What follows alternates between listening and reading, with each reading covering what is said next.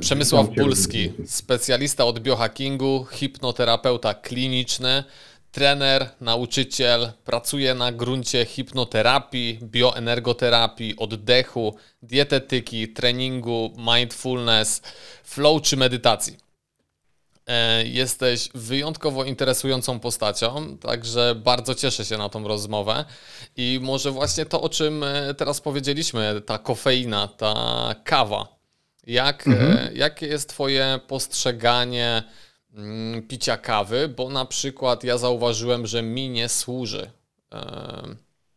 Mhm. Nie służy mi w takim względzie, że jeżeli mam wykonywać kreatywną pracę, to E, po kawie nie potrafię się właśnie dobrze skupić. Jestem pobudzony, natomiast e, nie nadaje się do pracy kreatywnej. Nadaje się do tego, żeby biegać, przenosić i robić na przykład powtarzalną pracę, ale nie do tego, żeby myśleć i układać moje myśli w słowa.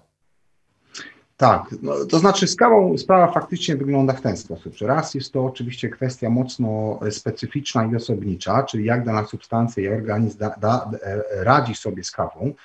E, kolejna sprawa, w jakiej porze dnia pijemy kawę, bo to również ma znaczenie. Kolejna sprawa, w odniesieniu do jakiej diety i kiedy stosujemy tą kawę, tak? Bo jeżeli kawę e, zastosujemy w odniesieniu do diety, która obfituje w duże ilości węglowodanów, yy, będzie ona działała nieco inaczej, aniżeli w momencie, kiedy yy, zastosujemy kawę na przykład w odniesieniu do diety, chociażby tak jak ty z tego co pamiętam stosujesz dietę karniwora, prawda, czy, czy na diecie ketogenicznej, i tutaj e, wiadomo, no kawa e, oczywiście ma wiele plusów, ale ma też oczywiście swoje minusy, tak? No powiedzmy sobie szczerze, tutaj jeżeli chodzi o kawę, mm, e, kawa chociażby pobudza sekrecję hormonów zużywających, czyli mówimy o powiedzmy adrenalinie, noradrenalinie, e, mówimy o kortyzolu. Jeżeli powiedzmy e, tutaj z tą kawą trzeba być mocno e, do siebie nieuf, w stosunku do samego siebie nieufnym i po pierwsze, Każda substancja stosowana przez dłuższy okres czasu przestaje w pewnym sensie działać. Po drugie, jeżeli chodzi o kawę, ciągła obserwacja organizmu. Jeżeli na przykład ja mam podwyższony poziom stresu, tak, podwyższony poziom kortyzolu, automatycznie ta kawa będzie działała na moją niekorzyść.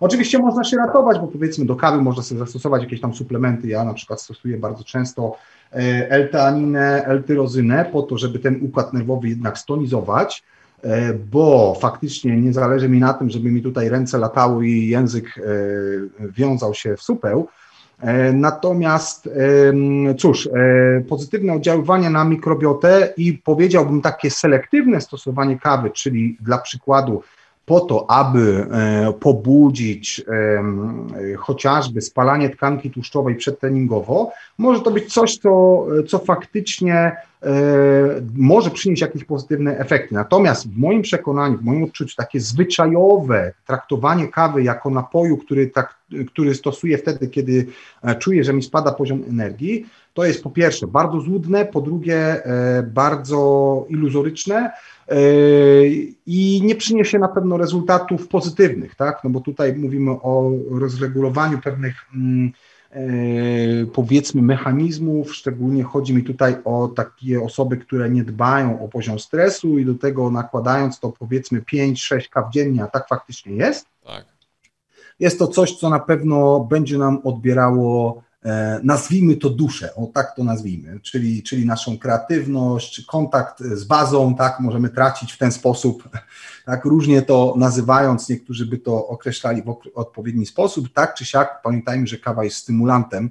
I tutaj też taka powinna się często ludziom zapalać, uważam, czerwona lampka, jeżeli ty potrzebujesz codziennie e, stymulantów i po, po, potrzebujesz kawy w ilości 5-6 dziennie, no to praktycznie rzecz biorąc problem jest innej natury i tutaj bym od razu tą kawę odstawił i zastanowił się, czego mi w diecie brakuje, albo jakie są deficyty, które czynią zadość temu, że ja mam jakieś deficyty energetyczne, które próbuję, tak jak mówię, w taki dosyć iluzoryczny sposób uzupełniać poprzez kawę. Także mm, kawa stosowana raz na jakiś czas, tak, e, z tym, że tutaj dobrze było sobie robić chociażby przerwy, żeby te receptory się zdążyły uwrażliwić, no i jeżeli tak, no to trzeba zbadać, jak ten organizm e, reaguje, tak? Jeżeli, jeżeli kawa działa na mnie tak pobudzająco, albo nie mogę się skoncentrować, albo właśnie, tak jak powiedziałeś, tracę kreatywność, powiedzmy, warto zastanowić się nad odstawieniem kawy. Ja powiedzmy od kawy miałem długą, długą przerwę i faktycznie raz na parę dni stosuję kawę.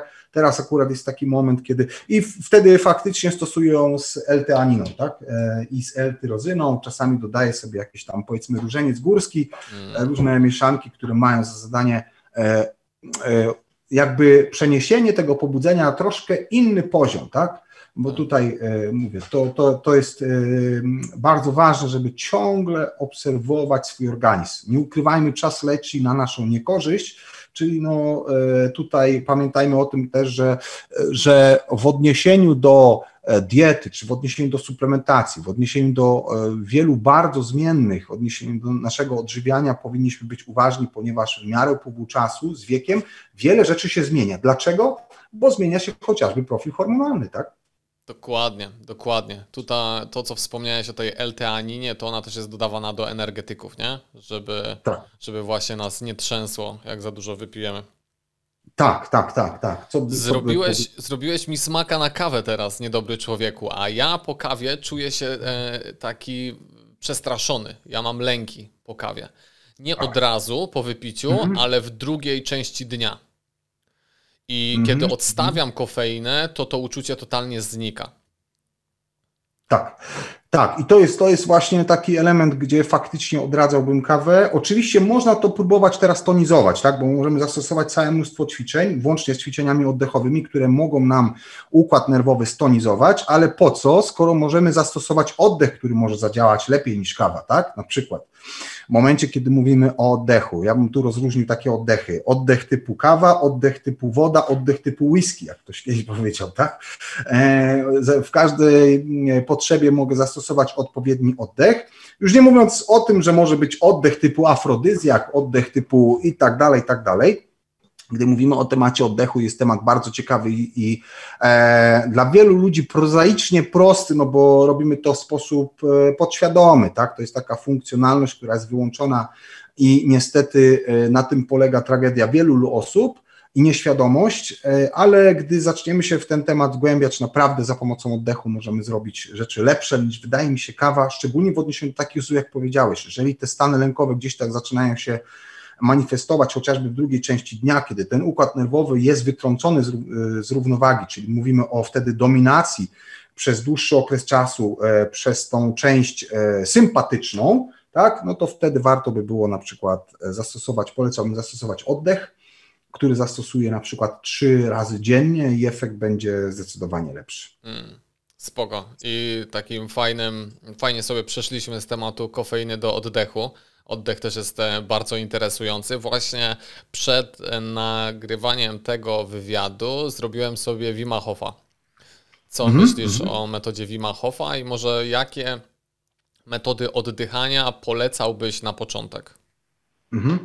To znaczy tak, metoda Wim Hofa stała się bardzo y, popularna, ale metoda Wim Hofa w moim odczuciu w połączeniu z morsowaniem czy e, powiedzmy w wydaniu przedtreningowym może być rozwiązaniem słusznym. Nie każdemu bym też metodę Wim Hofa polecał bo hiperwentylacja, do której dochodzi w momencie, kiedy mówimy o stosowaniu oddechów Wima Hofa, jest to coś, co na przykład w moim odczuciu nie byłoby wskazane w przypadku e, osób, które mają tendencje depresyjne, które mają tendencje do stanów lękowych, e, bo e, faktycznie mm, tutaj Wydawałoby się, że to jest takie pozorne, e, często opacznie rozumiane zjawisko. W momencie, kiedy ja wprowadzę więcej tlenu do płuc, tak, no bo tak się to dzieje, czyli robię głębokie wdechy. Raz, zwróciłbym uwagę na jedną rzecz.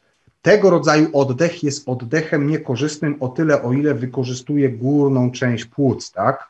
Czyli e, to jest taki element, gdzie powiedzmy ludzie, którzy obejrzeli kilka filmików na temat oddechu i Machofa, utrwalają w sobie nieprawidłowy wzorzec oddychania e, górną częścią płuc. To po pierwsze. Po drugie, jeżeli wprowadzimy e, większe stężenie tlenu do płuc, automatycznie obniży się stężenie dwutlenku węgla. Czyli tutaj na podstawie efektu Bora możemy mniemać, że niestety zmniejszy się stężenie tlenu w tkankach, ponieważ im więcej tlenu w płucach, tym zwiększa się adhezyjność tlenu do hemoglobiny. I to powoduje, że po prostu może tego tlenu czyli będzie więcej. tlenu do hemoglobiny. Yy, tak, i czyli więcej tlenu będzie krążyło, ale niestety mniej będzie oddawane do tkanek. Tak? I tutaj jakby Wim Hof przed, przed morsowaniem, Wim Hof przedtreningowo może być ok, ale w połączeniu też bardzo ważne. To musiało być zrobione w połączeniu z tymi ćwiczeniami, bo jeżeli my zrobimy same oddechy, nie zrobimy ćwiczeń na wstrzymaniu oddechu, no to uważam, że wtedy efekt może być yy, niezbyt, niezbyt pożądany. Aha, czyli masz na myśli to, że trzeba robić te 30 wdechów, wydechów, a później półtorej minuty zatrzymany wdech, 15 sekund. Dokładnie. Tak jest. Na tak wdechu. Jest. I o te ćwiczenia tak. ma, mówi, o tych ćwiczeniach mówisz. Tak, tak, tak, tak, tak, dokładnie.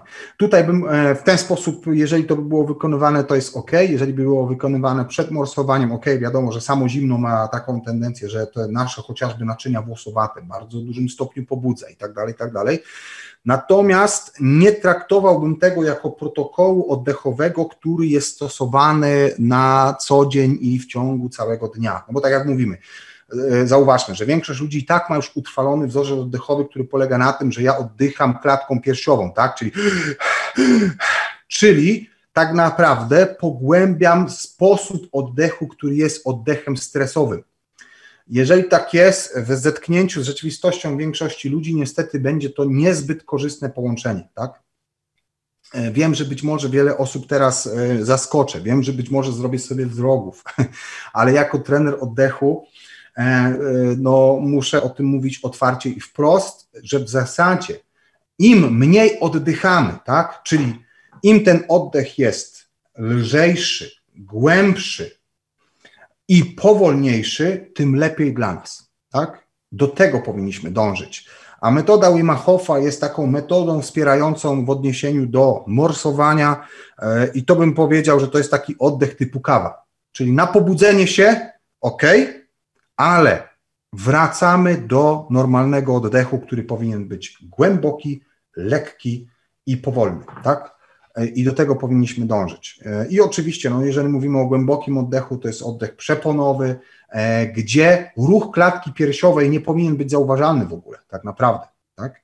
Powinniśmy oddychać, no nie wiem, e, dla przykładu e, ze świata zwierzęcego, jak kot, który nigdy nie otwiera ust E, tak, nie otwiera ust, może nie otwiera e, paszczy. Pysz, pyszczka.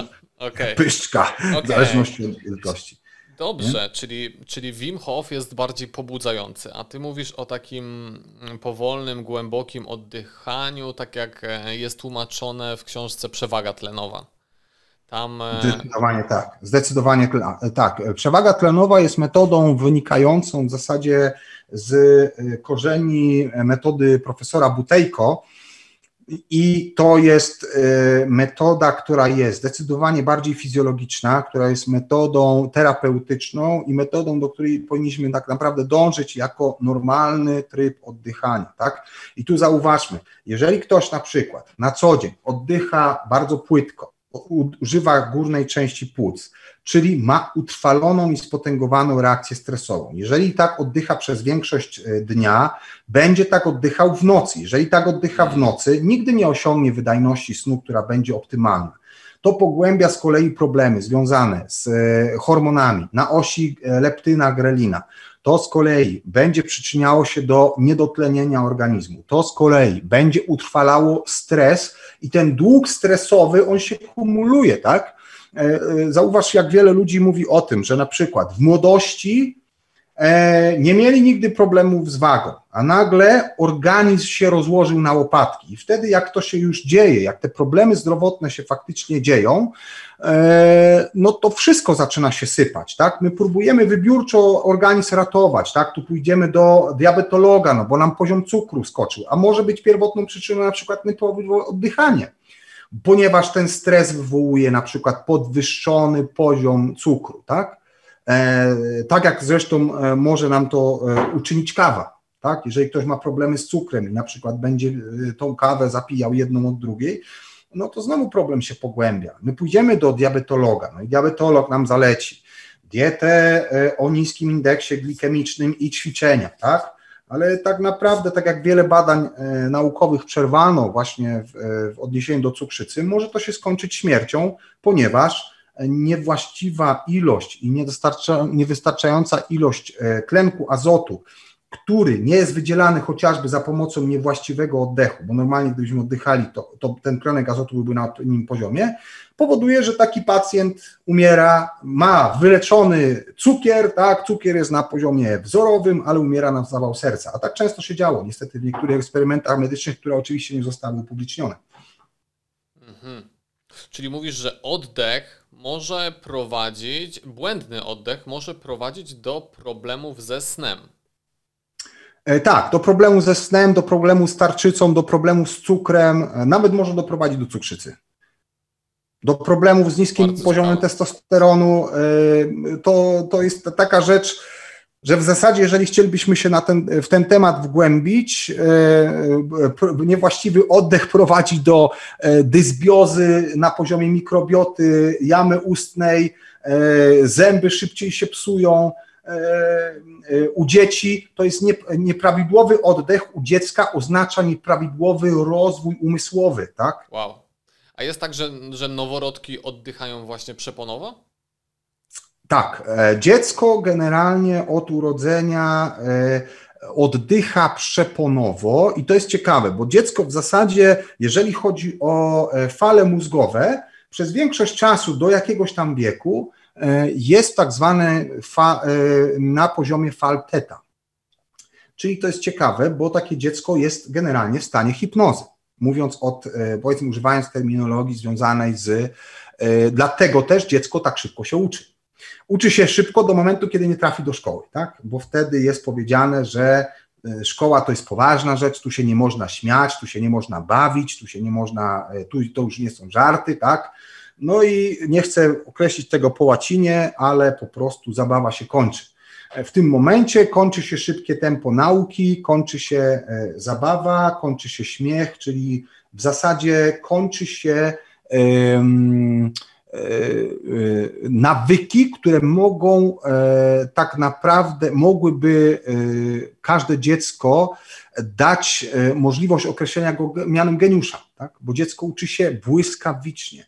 Tak? Zauważmy, że e, tak jak e, powiedzmy dziecko się uczy języka obcego w tempie błyskawicznym, to nie dość, że to jest język obcy, ale to jest język obcy pod względem systemu reprezentacji, czyli ja nie dość, że muszę się dowiedzieć, że krzesło wygląda tak i tak, tylko ja się muszę się dowiedzieć, co to jest krzesło, do czego ono służy, co to w ogóle jest, tak?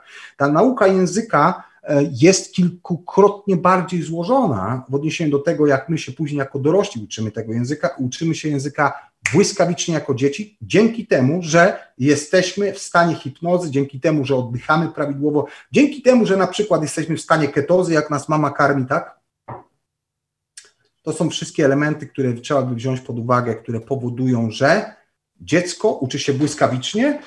Pytanie brzmi, co by było, gdyby osoba dorosła e, e, jakby spełniła wszystkie kryteria, które spełnia dziecko od strony fizjologicznej.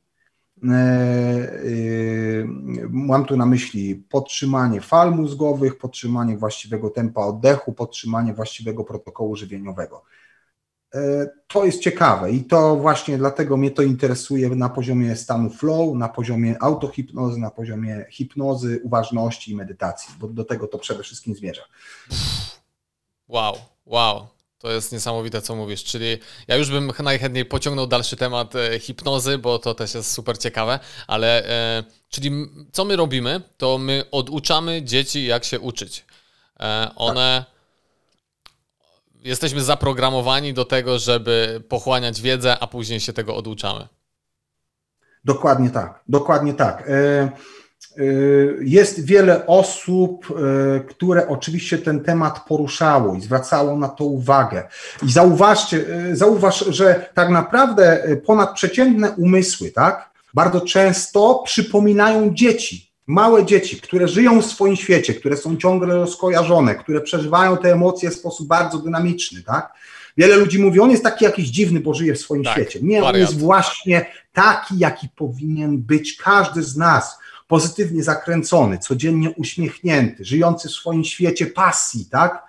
która e, daje ci możliwość przeżycia ponadprzeciętnego e, życia pod względem rezultatów, które zaczniesz osiągać. Tak? Gdybyśmy sobie przeanalizowali historię wielu geniuszy, to byli ludzie, którzy nie tylko byli e, ponadprzeciętni pod względem rezultatów, ale był też czynnik pierwotny, tak? czyli ich styl życia, który przypominał dziecko.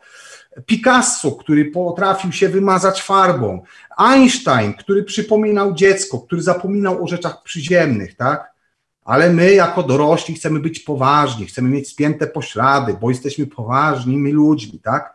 Jakby mnie ktoś zapytał, nie chcę być w życiu poważnym, ponieważ to nosi znamiona mm, takiej po prostu najzwyczajniej w świecie przeciętności, ale nie chodzi o przeciętność mierzoną porównaniem do innych ludzi, ale przeciętności na tle potencjału, który każdy z nas dzierży i który każdy powinien zastanowić się, jak to wykorzystać w najlepszy możliwy sposób, bo uważam, że każdy z nas jest geniuszem, tylko pytanie, kto z nas e, obudzi się do tego ponownie i kto z nas to sobie uświadomi i odkryje to. Mhm. No właśnie, więc jak się obudzić? Mhm. Jak się obudzić? No przede wszystkim ja zacząłbym od e, oddechu, tak? Jako pierwsza rzecz, którą robimy w momencie, kiedy przychodzimy na ten świat. E, oddech E, dostosowanie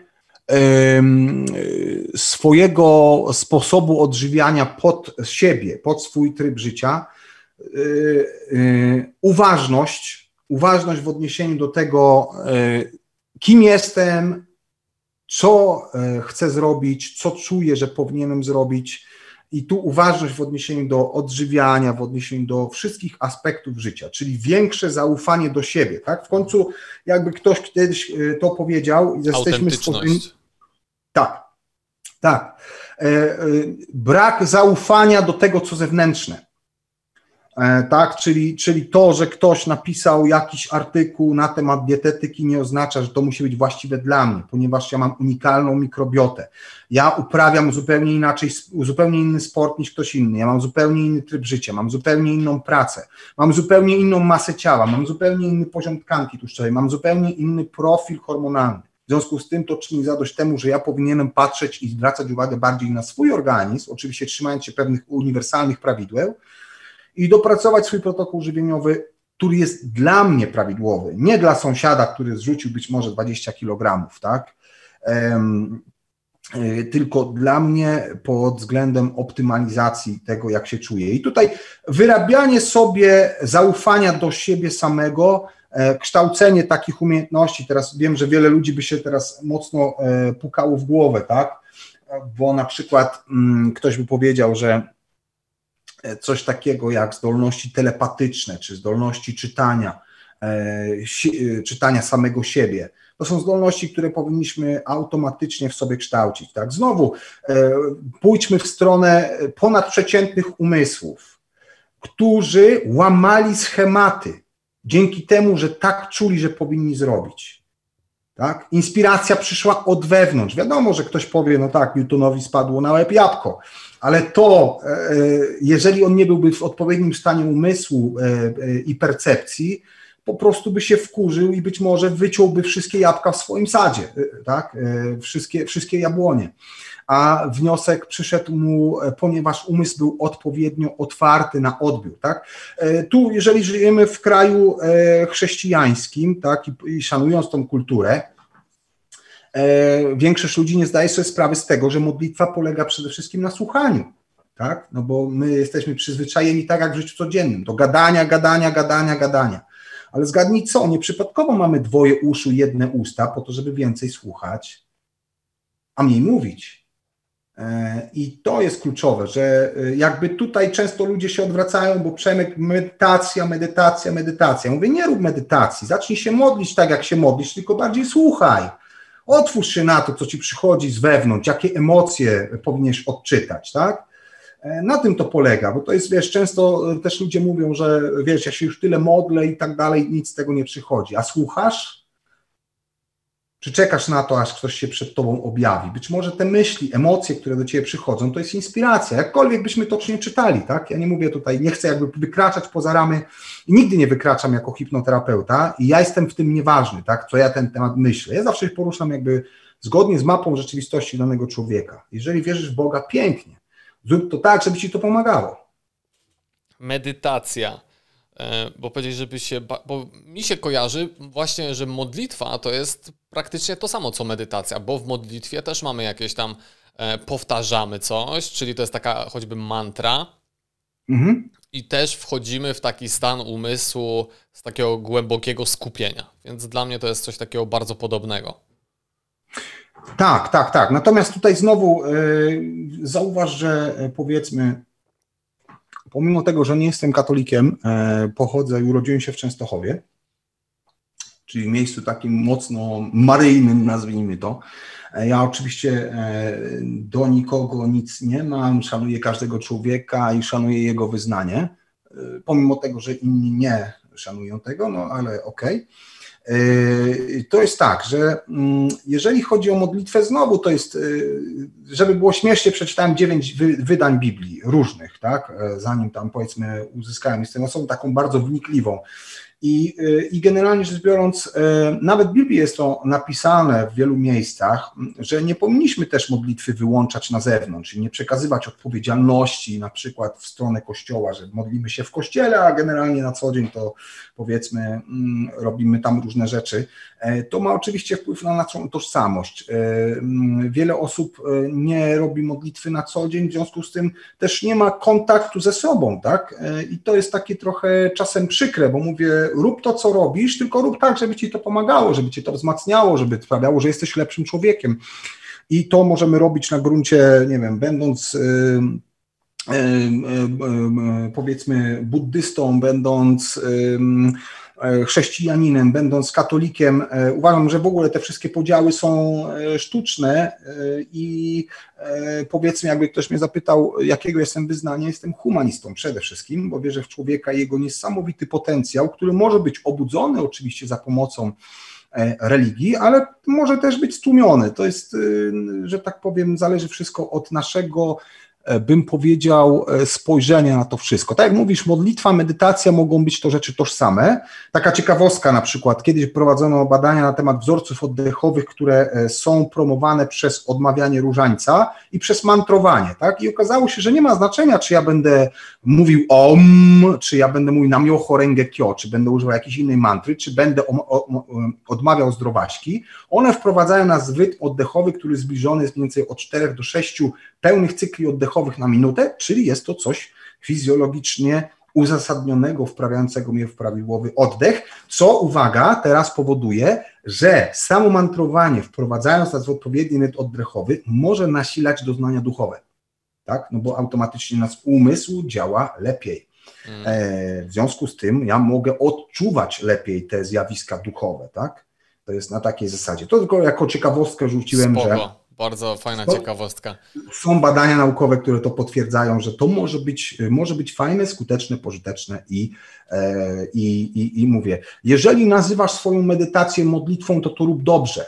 Tak jak ty to czujesz, tak jak ci to służy najlepiej. Jeżeli ty się e, jest, robisz medytację, nie wiem, buddyjską, taką, inną, mantrującą, oddechową, e, z miłości i tak dalej, i tak dalej, zawsze rób to tak, żeby czuć efekty, tak? No bo ty robisz coś po to, żeby były efekty. Nie dlatego, że się boisz na przykład, nie dlatego, że e, e, uciekasz od rzeczywistości, tylko w moim przekonaniu e, to są narzędzia po to, abyśmy byli lepszymi ludźmi. Tak? I tu życie ludzkie i człowiek, wydaje mi się, jest priorytetem niezależnie od gruntu, e, na jakim się poruszamy. Mm. Wow, tak fajnie opowiadasz, że będę miał zakwasy na głowie, bo cały czas tak, cały czas tak, tak, tak, tak kiwam. No, ja też e, nie jestem ateistą, natomiast często tutaj e, jestem z Bytomia i tutaj odwiedzam ośrodek buddyjski i tam sobie medytujemy, bo medytacja jest tak. spoko. E, no i fajni ludzie też, też tam są. Myślę, że w religii jest bardzo dużo mądrości i można się z religii wiele nauczyć. Tak, tak, tak. E, ważne, żeby tylko e, właśnie religia nam otwierała głowy. No i najważniejsza rzecz, to co mówię, uważam, że jeżeli ktoś mnie zapytał o definicję Boga, ja bym powiedział, że to jest po prostu życie, tak? E, e, jeżeli e, przejawem Boga jest życie, to życie jest najważniejsze i nigdy nie jest tak, że religia staje się ważniejsza od życia bo to jest dla mnie taka, taki wyznacznik, tak? Jeżeli w pewnym momencie religia staje się ważniejsza od mojego życia, to jest już zastanawiające i każdemu powinna się zaświecić czerwona lampka. E, e, niezależnie od tego, jaki to będzie grunt, tak? Czy to będzie buddyzm, czy to będzie e, powiedzmy chrześcijaństwo. Życie jest priorytetem w moim odczuciu, coś powołało nas do życia nieprzypadkowo, a szanse i prawdopodobieństwo, że przyszlibyśmy na ten świat jest bardzo małe, w związku z tym warto byłoby to cenić. Hmm. A od razu mi się skojarzył Gary Wajnerczuk. On cały czas mówi, że jakie jest prawdopodobieństwo, że się urodzisz? Jest tak małe w każdym filmiku. Jakie jest prawdopodobieństwo, że ty się urodzisz? Dobra, wracając do tego, bo się spytałem ciebie, jak się obudzić i powiedziałeś po pierwsze oddech, po drugie dieta, po trzecie uważność. Oddech, reasumując to, o czym mówiłeś. Dla, bo to jest bardzo głęboki temat, ale żeby ktoś, kto będzie to oglądał, mógł wyciągnąć lekcję dla siebie, taką prostą. E, mhm. Czyli głęboko oddychać, tak? Tak, e, głęboko oddychać, powoli oddychać, głęboko, czyli przeponowo, tak? Ważne by było i tutaj jest e, powiedzmy kilka prostych ćwiczeń. Mogę się położyć na, na, na plecach, mogę sobie położyć dłonie, a mogę robić to na siedząco, tak? W momencie, kiedy biorę wdech, kratka piersiowa powinna być nieruchomo, barki nie powinny się unosić, czyli pierwsze co, wychodzi do przodu i na boki mój brzuch, czyli przepona, mięśnie międzyżebrowe i wydech tak? Znowu, pierwsze co, wtedy brzuch e, i te mięśnie, e, czyli wszystko schodzi się do środka. E, tak, trening... każdy na, na zaciśniętym brzuchu, żeby schować, żeby nic nie odstawało i cały czas tak, w sumie tak, ta tak. przepona jest zaciśnięta, nie? Zauważ, że tutaj e, miałem kiedyś taką, taką, taką rzecz, że zacząłem nagrywać filmiki i ludzie ciągle czepiali się, bo ja mam wystający brzuch. Nie? Bo to chyba jestem zalany i tak dalej. W końcu się wkurzyłem i się rozebrałem, nie? No wiadomo, że e, pokazywałem jak byłem mały, ale dla świętego spokoju się rozebrałem, bo ktoś tam myślał, że mi wystaje brzuch dlatego, że e, mam za dużo węglowodanów. E, I, I, powiedzmy, ludzie się tego mocno czepiali, ale tak jak u dziecka, dziecko jest, no powiedzmy, są dzieciaczki, które są naprawdę e, szczuplutkie i ten brzuszek zawsze taka malutka piłeczka wystaje. To jest właśnie dowód tego, że ten oddech jest prawidłowy. Czyli praca nad oddechem przeponowym to raz. Proste ćwiczenie, wykonaj sobie trzy razy dziennie. E, jeżeli możesz, oczywiście rób sobie co godzinę na przykład i zamiast przerwy na fajkę, bo często jak powiedzmy pracuję z palaczami, którzy rzucają palenie, to jakby zalecam wykonywanie oddechów. E, bierzesz wdech, pilnując od e, tego, żeby w pierwszej kolejności pracowała przepona. Bierzesz wdech licząc do czterech i wydech licząc do sześciu. Czyli mamy cały cykl oddechowy to jest 10 sekund, czyli w ciągu minuty zrobić 6 cykli oddechowych. Mniej więcej przedział 4 do 6 cykli oddechowych na minutę to jest najbardziej fizjologiczny rodzaj oddechu, który tonizuje nasz układ nerwowy. Tak? Mm, czyli to jest, to jest podstawowe ćwiczenie. Wykonuj je kilka razy w ciągu dnia, szczególnie uwaga 15 minut przed snem. Mm, Mniej więcej tylko minutę to robię, czy? E, dobrze by było sobie zrobić od 3 do 5 minut. Od 3 do 5 minut. Natomiast chodzi mi tylko o to, że w minucie mieści się około 6 cykli, 6 e, cykli e, oddechowych. 4 tak? sekundy wdech, 6 sekund wydech. Tak jest. Mm, okay. Tak jest.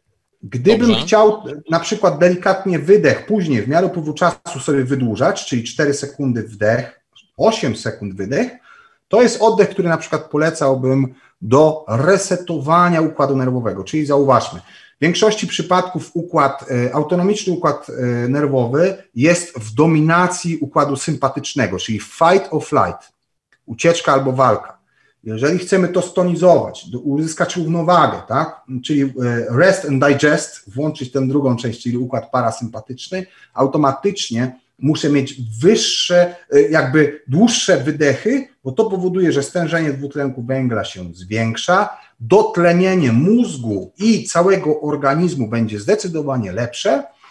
Mm, no i to jest bardzo proste ćwiczenie i w zasadzie, jeżeli ktoś by je powtarzał kilka razy w ciągu dnia i, i przed snem, i dodatkowo jeszcze na przykład zaklejałby sobie usta na noc plastrem, uważam, że będzie dobrze. W ciągu dnia też uważać, żeby cały czas oddychać przez nos, tak samo wysiłek fizyczny, jeżeli idę na trening, albo sobie zaklej plastrem, jeżeli się wstydzisz i nie chcesz przyciągać uwagi, E, tak, e, jeżeli szukasz dziewczyny, zaklej sobie usta i, i czekaj na pytania, które się posypią. Dobra technika, e, polecałem wielu osobom, ponoć były zadowolone. Już widzę, jak dzisiaj idę na trening z zaklejonymi ustami, no. Tak. Chłopcy na pewno, o, byłby cyrk, byłby cyrk. A, tak. To jest takie trochę kontraintuitywne, nie? Bo tak. oddychając mniej, jesteśmy bardziej dotlenieni. Tak? Mhm. W ten mhm. sposób to działa? Dokładnie tak, dokładnie tak. Wiesz, to, tu prosta sprawa, jeżeli oddychamy przez nos, powietrze przechodzi przez zatoki nosowe i przez e, jamę nosową. Tutaj produkowany jest tlenek azotu, czyli automatycznie drogi oddechowe z szerokości czy średnicy, nawet mniejsze niż ten długopis, zwiększają się do szerokości średnicy kciuka, czyli to jest dwukrotnie większy, szerszy przewód oddechowy niż w momencie, gdybyśmy oddychali przez usta. Tak? Poza tym, oddychając przez nos, opór oddechowy jest około 2,5 raza większy, czyli od razu wysiłek mięśni oddechowych jest większy. U większości ludzi mięśnie oddechowe są bardzo słabe, bo oddychamy przez usta. Tak? I nie wydziela się tlenek azotu, który powoduje, że naczynia krwionośne też są zwężone, bo tlenek azotu jest rzeczą niesłychanie ważną. Podobno u 80% ludzi jest krzywa przegroda nosowa i dużo ludzi mówi, ale przecież ja, mi jest ciężko oddychać przez nos. To jest absolutnie e, żadne przeciwwskazanie. Tak, w większości ludzi jest krywa przegroda nosowa, e, też jakby trenując sporty walki mam z tym jakieś tam delikatne e, problemy wynikające z zaszłości i to jest tak, że u większości ludzi, myślę spośród tych, o których powiedziałeś, ponad 95% osób nie będzie miał absolutnie problemów. Problem polega na tym, że jeżeli nie używasz nosa na co dzień przez wiele lat, po prostu no cóż, nie chcę powiedzieć e, brutalnie, że otwór nieużywany zarasta, ale po prostu e, e, to nie ukrywajmy, dla wielu osób będzie szok, no bo tu musi nastąpić pewnego rodzaju detoks, ta cała mikrobiota ona się zmieni, w związku z tym to może trwać tydzień, dwa, może parę dni, zanim ja dojdę do siebie oddychając przez nos, ale on się udrożni, bo tu jest cała masa technik, które służą temu, że w ciągu, nie wiem, trzech minut ja sobie udrożnię nos bez problemu, tak? Mm. Wystarczy, że jeżeli chcesz udrożnić nos, a masz katar sienny i mówisz, że to masz od lat, robisz następującą rzecz bierzesz głęboki wdech, wydech, zatykasz nos palcami i ruszasz głową do momentu, kiedy nie poczujesz głodu tlenowego. Takie ćwiczenie powtórzysz 3, 4, 5 razy i masz nos odetkany. Automatycznie organizm znajdzie sobie sposób i ci odetka, powiedzmy, e, jamę nosową, to wszystko zacznie się odtykać. Ten detoks potrwa parę dni, inwestycja na całe życie. Mm. Ja dostałem skierowanie teraz na septoplastykę, mhm. bo niby mam krzywą przegrodę. Natomiast nie przeszkadza mi to aż tak bardzo, ale dwóch laryngologów już powiedziało, że powinienem to sobie zrobić. Mhm, mhm. Tak, no tak jak powiedziałeś, większość społeczeństwa ma problem z krzywą przegrodą, natomiast to nie stanowi absolutnie przeciwwskazania do tego, żeby oddychać przez nos. E, e, I no cóż, no to, to jest rzecz niesłychanie dużej wagi, tak? E, Dobra. Odniesienie... Czyli mamy oddech, numero uno. dwa, dieta. Czy jest idealna dieta? No bo teraz w ogóle tak. dyskusja na temat diety to jest taka sama dyskusja jak e, religia i polityka. Tutaj e, trzeba uważać, co się mówi. Mm, tak, tak, tak, tak, tak. Są, są e, różne bardzo podejścia i jaka dieta jest e, może uniwersalnie dobra? Tak. Jest taka dieta, która jest uniwersalnie dobra i tą dietą jest dieta dopasowana uniwersalnie do ciebie. E, czyli e, to, co mówiliśmy, tak, e, chociażby uwarunkowania związane z mikrobiotą jelitową. Jaki typ mikrobioty u ciebie akurat dominuje? To jest rzecz niesłychanie ważna, czyli, czyli powiedzmy, możesz być osobą, która będzie bardziej predestynowana do diety wegańskiej, wegetariańskiej, możesz być osobą, która będzie predestynowana do diety, e, która obfituje w większą ilość mięsa e, czy nabiału, E, I tutaj jakby to jest e, rzecz, e, której niektórzy powiedzieli tam, powiedzmy, wypowiadali się, że mikrobiotę można zmienić. Tak, do pewnego stopnia tak, oczywiście. Natomiast jeżeli chodzi o powiedzmy tą część taką, taki core tej naszej mikrobioty, to jest rzecz niesłychanie trudna do, do zmiany, tak? Ja pamiętam wielokrotnie, wielokrotnie, wielokrotnie gwałciłem się dietą wegańską, i naprawdę no, e, z całego świata korzystałem, to jest jakby, to jest u mnie nie, niekończący się eksperyment naukowy, tak?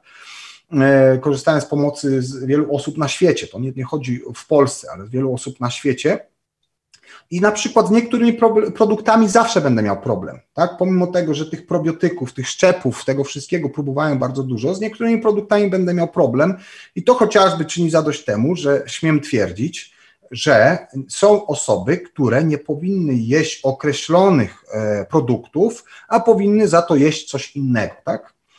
E, I tutaj możemy się wspierać i będzie e, dokładnie tak, jak powiedział Piłsudski, tak? Czyli z racją jest jak z dupą, każdy ma swoją. A że tam, powiedzmy, kojarzy nam się to z mikrobiotą, szczególnie ta część ciała, ona bardziej dyktuje warunki nam niż my jej. I tutaj jest kluczowa kwestia. Dobórz, dobieraj dietę, która pozwoli ci wydobyć maksimum wydolności Twojego organizmu. E, I jedyną osobą, której powinieneś, powinieneś słuchać w szczegółach, jesteś ty sam, tak? Na przykład współpracowałem z osobą, która jest, e, no powiedzmy, takim czarnym koniem w odniesieniu do kilku reprezentacji Y, sportowych i przygotowuje je do olimpiady. Nie będę mówił imienia, nazwiska, to jest osoba, która ma stopień profesora mm, i doktora nauk medycznych. I to jest osoba, która zawsze na przykład przy doborze diety stosuje coś takiego jak test kinezjologiczny, gdzie polega to na tym, że ja pytam ciała czy organizm drugiej osoby, jakie produkty będą odpowiednie dla tej osoby w mhm. danym momencie życia, tak? bo to jest bardzo ważne. E, bo to, że na przykład, nie wiem, mając 20 lat takie pokarmy mi pasują, nie oznacza, że mając 40 lat ta sama dieta będzie mi pasowała. Tak? Jak taki test? W sensie, w sensie po prostu jesz i patrzysz, jak twój organizm na to działa? Jak to się robi? Nie, nie, to jest test w zasadzie bardzo prosty, test mięśniowo-neurologiczny. Czyli ja otrzymuję w zasadzie od razu odpowiedź od organizmu drugiej osoby, zadając pytania, Mogę na przykład ten test wykonywać przykładając niektóre produkty. I tutaj hmm. e, ciekawostką jest to, że e, są sportowcy, którzy przychodzą, no nie ukrywajmy, no, sport nie jest do końca czysty, e, przynoszą trzy rodzaje dopingu i się pytają, który doping będzie miał najmniejsze efekty uboczne. Na dany organizm, tak, przynoszą określony rodzaj jedzenia i pytają się, który rodzaj jedzenia będzie najbardziej odpowiedni dla danej osoby, tak? E, no i to jest, to jest chyba kwestia e, mądrości, która kryje się w naszym organizmie. Bo tu odpowiedzi, jeżeli chcesz szukać racji, że ty masz rację, bo twój protokół żywieniowy jest właściwy dla każdego, no to raz, mm, powiem oczywiście, każdy organizm jest inny, każdy żyje w inny sposób. Dwa, jest profesor, który prowadzi badania na temat e, właśnie swoistości czy osobliwości związanych z odżywianiem i pokazał, że są osoby, e, dla których lepiej stabilizująco pod względem poziomu cukru na nich działa marcepan niż ryż brązowy. Hmm. Wow. I teraz e, bądź tu mądrym, tak? Jeżeli chcesz e, szukać racji, to zapisz się do partii politycznej i tam będziesz się realizować. Natomiast jeżeli chcesz uzyskać szacunek dla każdego człowieka, to zakoduj sobie, że w zasadzie każdy z nas e, może być tak, że powinien się odżywiać w nieco inny, zmodyfikowany sposób, tak? Zdecydowanie. E, I są też diety jest... bardzo radykalne, o których e, właśnie tak. pisaliśmy w mailu, na przykład dieta carnivore. Co myślisz o, o karniworze? Bo byłeś mhm. też na tej diecie. Tak, tak. E, tutaj powiedzmy na diecie karniwora byłem w latach 2001-2004, czyli dosyć dawno temu, bo te jakby przygoda z, tak, e, tak, tak, tak. E, I tutaj powiedzmy, wiadomo, jest szereg osób, które powiedzą, że nie do końca jestem zwolennikiem diety carnivora. No i co, no jakie wnioski? No wnioski, jakie wyciągałem e, na przestrzeni lat, trzech, o tyle, o ile na początku faktycznie uporałem się ze wszystkimi problemami dermatologicznymi, bo ja miałem potężne problemy z autoimmunologią, czyli choroby autoagresji, które mi do, do, doskwierały i w zasadzie nikt nie byłby w stanie mi pomóc. Dlaczego tak jest, że ja mam na przykład problemy takie czy inne? O tyle, o ile skóra e, i stan skóry mi się bardzo poprawił, e, zlikwidowałem i, i jakby e, potężne ilości, czy też zmasowaną ilość stanów zapalnych, które miałem u siebie.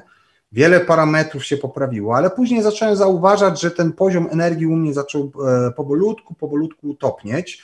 No więc zaczęło się dodawanie węglowodanów, zaczęło się dodawanie różnych innych produktów gdzie mój organizm wyraźnie powiedział mi, że no nie jest to totalnie kompletna, powiedzmy dla mnie dieta, że organizm jednak potrzebuje czegoś innego, jakichś tam dodatków. E, no i generalnie na tym to się skończyło, że w pewnym momencie stanąłem trochę e, na taki, powiedzmy, na protokole żywieniowym, który można by nazwać e, protokołem żywieniowym ketogenicznym, tak? no bo to też jest kwestia mhm. taka ludzie pytają się, dieta ketogeniczna, co to jest? Dla każdego może to znaczyć coś zupełnie innego, tak? No bo tu jakby efektem finalnym ma być stan ketozy, a jak ty do tego dojdziesz, jest, są tysiące dróg.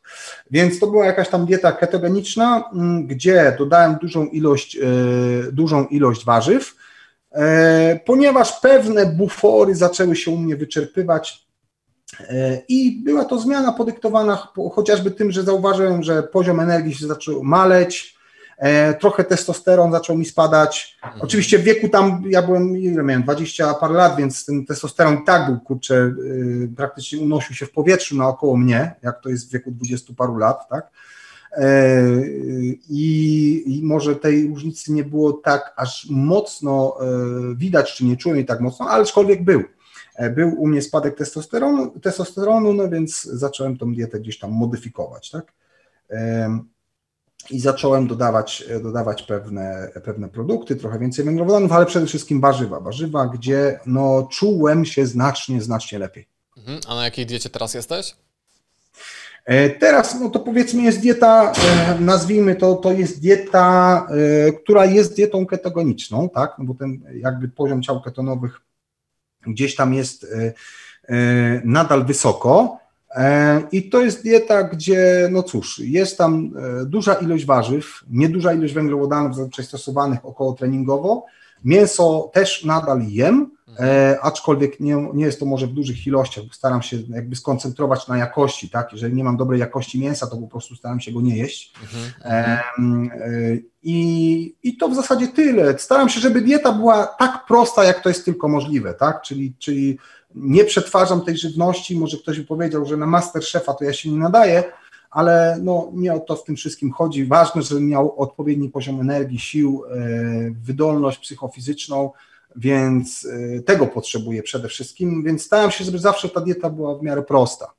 Wow, spoko. To pewnie nasze podboje kuchenne wyglądają bardzo podobnie, bo ja też staram się wybierać właśnie jak najmniej przetworzone produkty. Głównie robię tak, że rano jest post, później mam pierwszy posiłek ketogeniczny, a wieczorem zacząłem dodawać mm, węglowodany, bo miałem problemy ze snem. Mhm, Zauważyłem, tak. że kiedy wieczorem faktycznie dopcham tych borówek albo malin, to dobrze mi się śpi. Tak, tak. No kwestia chociażby e, samego tryptofanu, tak? W momencie, kiedy e, e, wrzucimy, jest ten wyrzut insuliny, większość aminokwasów z krwiobiegu trafi do na przykład komórek, a w krwiobiegu podwyższa się stężenie tryptofanu no i to powoduje, że jesteśmy lepiej przygotowani do snu. E, tak? No, to, to jest między innymi jeden z takich elementów, który mnie często też zastanawiał, tak? że ten sen wtedy nie był też dokładnie taki, jaki bym chciał, w związku z tych węglowodanów e, zacząłem dokładać. No i to jest znowu taka historia. Pamiętam, jak zacząłem nagrywać yy, filmiki, bo ktoś mnie kiedyś poprosił i mnie do tego namówił. Przemek, ty przygotowujesz zawodników, ty masz taką wiedzę, zacznij się tym dzielić, bo w internecie jest mnóstwo, yy, mnóstwo propagandy, tak to nazwijmy. Czyli ktoś miał dobre chęci y, i faktycznie, no i y, ktoś mnie zapytał, a co ty o tym sądzisz? Ja mówię, zobaczysz, że jeżeli chodzi o tą dietę ketogeniczną, ludzie za chwileczkę, którzy nagrywają filmiki, zaczną dodawać węglowodany. Skąd ty wiesz? No bo to wszystko przechodziłem. Tak. I, i, I, faktycznie większość tych osób, influencerów, można by prze, przeanalizować to wszystko i tak jak na początku tam mocno twierdzili, że tylko 90% tłuszczy, zero węgli. Tak, 100% białka, 140% tłuszczu. Keto policja. Tak, tak, tak. E, I mówię, zobaczysz, bo przecież naukowcy powiedzieli, że tak. węglowodany nie są niezbędne. Umrzesz, tak. jak zjesz te borówki.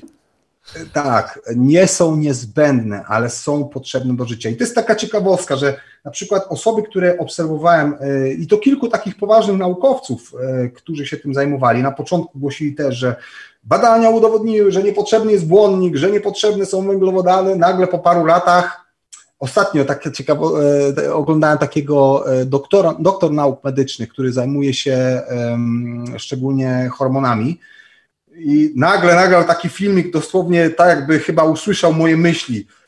No, chciałem Wam powiedzieć, że jednak się chyba myliłem, bo z moich badań, co prawda, wynika, że węglowodany nie są e, niezbędne, ale są potrzebne do optymalizacji hormonalnej, szczególnie po 40 roku życia. Mm. E, no właśnie.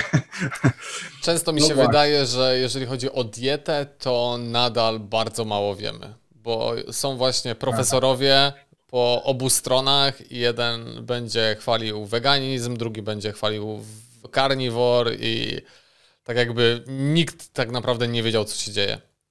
Tak, tak, tak. No to wiesz, jakby problem jest złożony y, o tyle, o ile po pierwsze, zwróćmy uwagę, że e, cały czas tak naprawdę my to odkrywamy. Tak naprawdę bardzo wielu rzeczy nie wiemy. Trochę poruszamy się po omacku. Ta piramida żywienia, która została stworzona, no to powiedzmy nagrywałem na ten temat filmik, to jest... Widziałem, widziałem. Bardzo generalnie y, jak ktoś trochę wie o nauce i o statystyce, to będzie wiedział, ile to jest warte. Ona, w ogóle e, badania nad e, tym, tą piramidą zostały finansowane przez e, amerykański przez, przez Urząd Gospodarczy tak mi się wydaje. W każdym razie coś, co miało związanego z gospodarką Stanów Zjednoczonych. Rolnictwo było. Żeby wpychać ludziom kukurydzę i wszystko generalnie, co szybko rośnie i tanio się sprzedaje. I, no, tak, i... tak, tak, tak, e, dokładnie. I to jest, wiesz, to jest taka, e, taka, taka rzecz, że w zasadzie e, w takich świadomych organizacjach to się robi, że zanim ktokolwiek najpierw wygłosi jakiekolwiek wystąpienie, najpierw mówi o tym, gdzie zarabia pieniądze. Wiesz, to jest. E, E, I to jest taka, taka ciekawa rzecz. Chociażby nie chodzi mi, wiesz, o, o sam fakt, że ktoś może mieć złe intencje, ale sam fakt, jak działa nasz umysł, że w momencie, kiedy ja uruchomię mój mózg, e, e, włącza się coś takiego jak struktura siatkowata, która wyszukuje informacji zgodnych z moimi przekonaniami. Czyli, że jestem przekonany, że jedzenie warzyw od rana do wieczora jest dobre, to moja struktura siatkowata będzie automatycznie mechanizmem wybiórczym, który wyszuka mi całe mnóstwo informacji odnośnie tego, co potwierdza moje przekonania i zaniedba wszystko to, co może je zaprzeczać, im zaprzeczać. No i tu chociażby, wiesz, y, jestem daleki od y, jakby winienia kogokolwiek, tak, czy, czy wiesz, jakby nie chcę tu robić jakichś tam teorii spiskowych głosić, ale chociażby Pomyślmy sobie o podstawowej właściwości umysłu.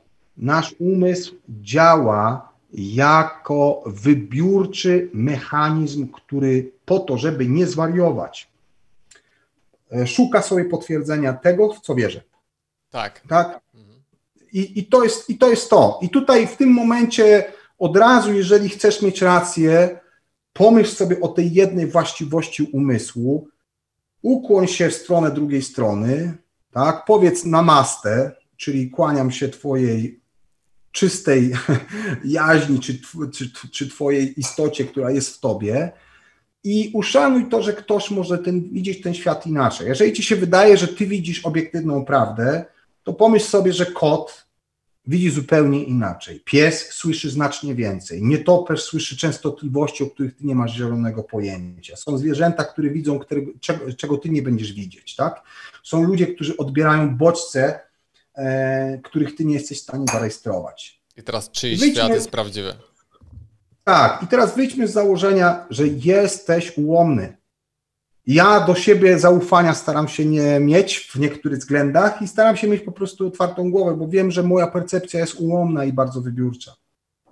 I to był chyba taki punkt wyjściowy. Zresztą jako hipnoterapeuta, czyli osoba, która pracuje z przekonaniami na co dzień, e, z modelami świata, które ludzie mają, które mają czasem mniej albo bardziej konstruktywne, jestem tego świadomy i, i, i staram się przede wszystkim w życiu nie dążyć do tego, żeby mieć rację, bo racja dużo kosztuje i to jest za wysoka cena.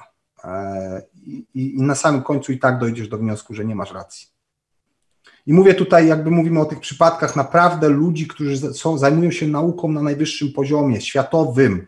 E, trzy lata temu mówili coś innego, dzisiaj mówią coś innego, bo odkryli coś innego, tak? Mm. I nie można się na nich obrażać, bo po prostu badania naukowe pokazały coś zupełnie innego. Tak. W związku z tym dieta uniwersalna nie istnieje.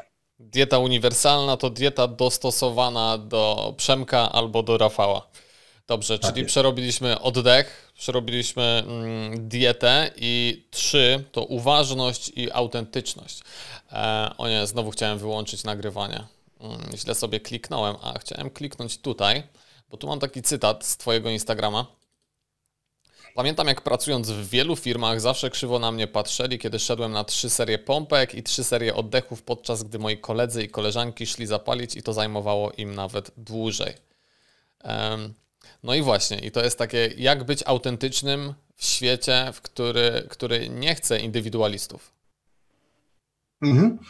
Tak, no to pierwsza podstawowa sprawa. Uświad- należałoby sobie uświadomić, że generalnie e, na naszą świadomość zostało nałożonych cała masa filtrów percepcyjnych i zniekształceń, które e, powodują, że generalnie jest wielu, wielu osobom nie zależy na tym, żeby byli indywidualistami. Jako rodzic chociażby mogę powiedzieć, że cena indywidualizmu jest dosyć wysoka, tak? No bo jeżeli moje dziecko ma na każdym kroku swoje własne zdanie, no to to mnie kosztuje energię. To nie jest wygodne, tak, że mój syn właśnie po raz trzeci zmienił sobie buty, e, po raz siódmy zmienił spodenki, bo tak czuję, że tak chce. To nie jest łatwe dla mnie jako rodzica, no ale z racji tego, że e, e, powiedzmy jestem świadomy tego, czego jestem świadomy, to staram się mu to ułatwiać i nie chcę dusić go. E, uświadommy sobie jedną rzecz. System edukacji, w którym my funkcjonujemy, to jest system edukacji tak zwany pruski, który z założenia miał tłumić osobowość ludzką. Tak? Umieść ludzi w klasach około 30 osób, zarzuć im taką ilość wiedzy, żeby nie mieli czasu myśleć, i to spowoduje, że nie będziesz mieć problemów. A jak będą problemy wychowawcze, to przypiernić linijką, tak jak na przykład ja jeszcze pamiętam w szkole byłem bity linijką po łapach, tak? Natomiast mm. później no, prawa człowieka i prawa zwierząt, może w odniesieniu do mnie bardziej właściwe, powodowały, że przestali mnie bić w szkole. E, natomiast generalnie, e, po pierwsze, świadomość tego, że świat mm, e, od samego powiedzmy dzieciństwa chce cię stłumić. To jest po pierwsze. Druga sprawa, zacznij zwracać uwagę na swoje odczucia. I to jest trening uważności, który zaczynamy od najdrobniejszych rzeczy. Czyli wybierz się codziennie na spacer i zacznij odbierać bodźce. Co słyszę, co widzę, co czuję, tak? Jak się czuję, co wewnątrz czuję, gdzie to czuję w swoim ciele codziennie podtrzymany nawyk, który zacznie odwracać automatyzm naszego życia. W czasie jedzenia, zauważ, jak wiele osób ma problemy. Weź łyżkę drugą ręką, nie prawą, lewą. Jeżeli jesteś prawolęczny, weź łyżkę lewą ręką. To powoduje, że zaczniesz inaczej odbierać bodźce. Najpierw, zanim weźmiesz jedzenie do ust, powąchaj je, obejrzyj, tak, do tego służą między innymi nos, oprócz do oddychania służy do oddechu. Jeżeli ja coś przykładam do ust, automatycznie powinienem czuć, co jem. Tylko tak? nie rób tak, jak jesteś na pierwszej randce z dziewczyną, że lewą ręką jesz, wąchasz. Tak, tak. tak Chociaż nie. wiesz, no jeżeli dziewczyna jest pro mindfulness, to będziesz mieć plusy. Nie? Ćwicz, co, robi, co ty robisz? Ćwiczę mindfulness. I to była twoja ostatnia randka. tak. Chyba, że to dobrze użyjesz teraz, wiesz co by było, gdybym ci powiedział, że e, w niektórych kontekstach e, jestem zwolennikiem doświadczania na głębszym poziomie. Mm, bang. 1-0. tak. Dobrze, e, dobrze wybrnąłeś z sytuacji. Tak, zawsze jest jakieś rozwiązanie. tak. E, natomiast wiesz, no tutaj chociażby odwrócenie tej takiej uważności, skierowanie uwagi do wewnątrz, co ja czuję. Tak samo wiesz, trening, tak? E, zasady typu no pain, no gain, tak? Trenuj mocniej, dawaj mocniej. Jak chcesz, żeby było ciężej, to sobie wsadź w, dupę śrubokręt, może ci będzie, wiesz, zgodnie z tymi zasadami, nie? jeżeli nie chcesz czuć ciała. No to, to też jest kwestia, wiesz, e, Ben Pakulski tworząc system MI40, służący do treningu, który, który jest bardzo skuteczny, e, ja bym to nazwał właśnie uważnością na siłowni, tak? podczas kiedy większość ludzi działa na automacie. Mam dzisiaj wykonać, e, nie chcę przeklinać, więc nie będę cytował niektórych ludzi, ale mam dzisiaj wykonać tam cztery serie po 10 powtórzeń. A dlaczego cztery serie po 10 powtórzeń? Dlaczego? Dlatego, że wczoraj była burza i dzisiaj jest średnia temperatur taka i taka?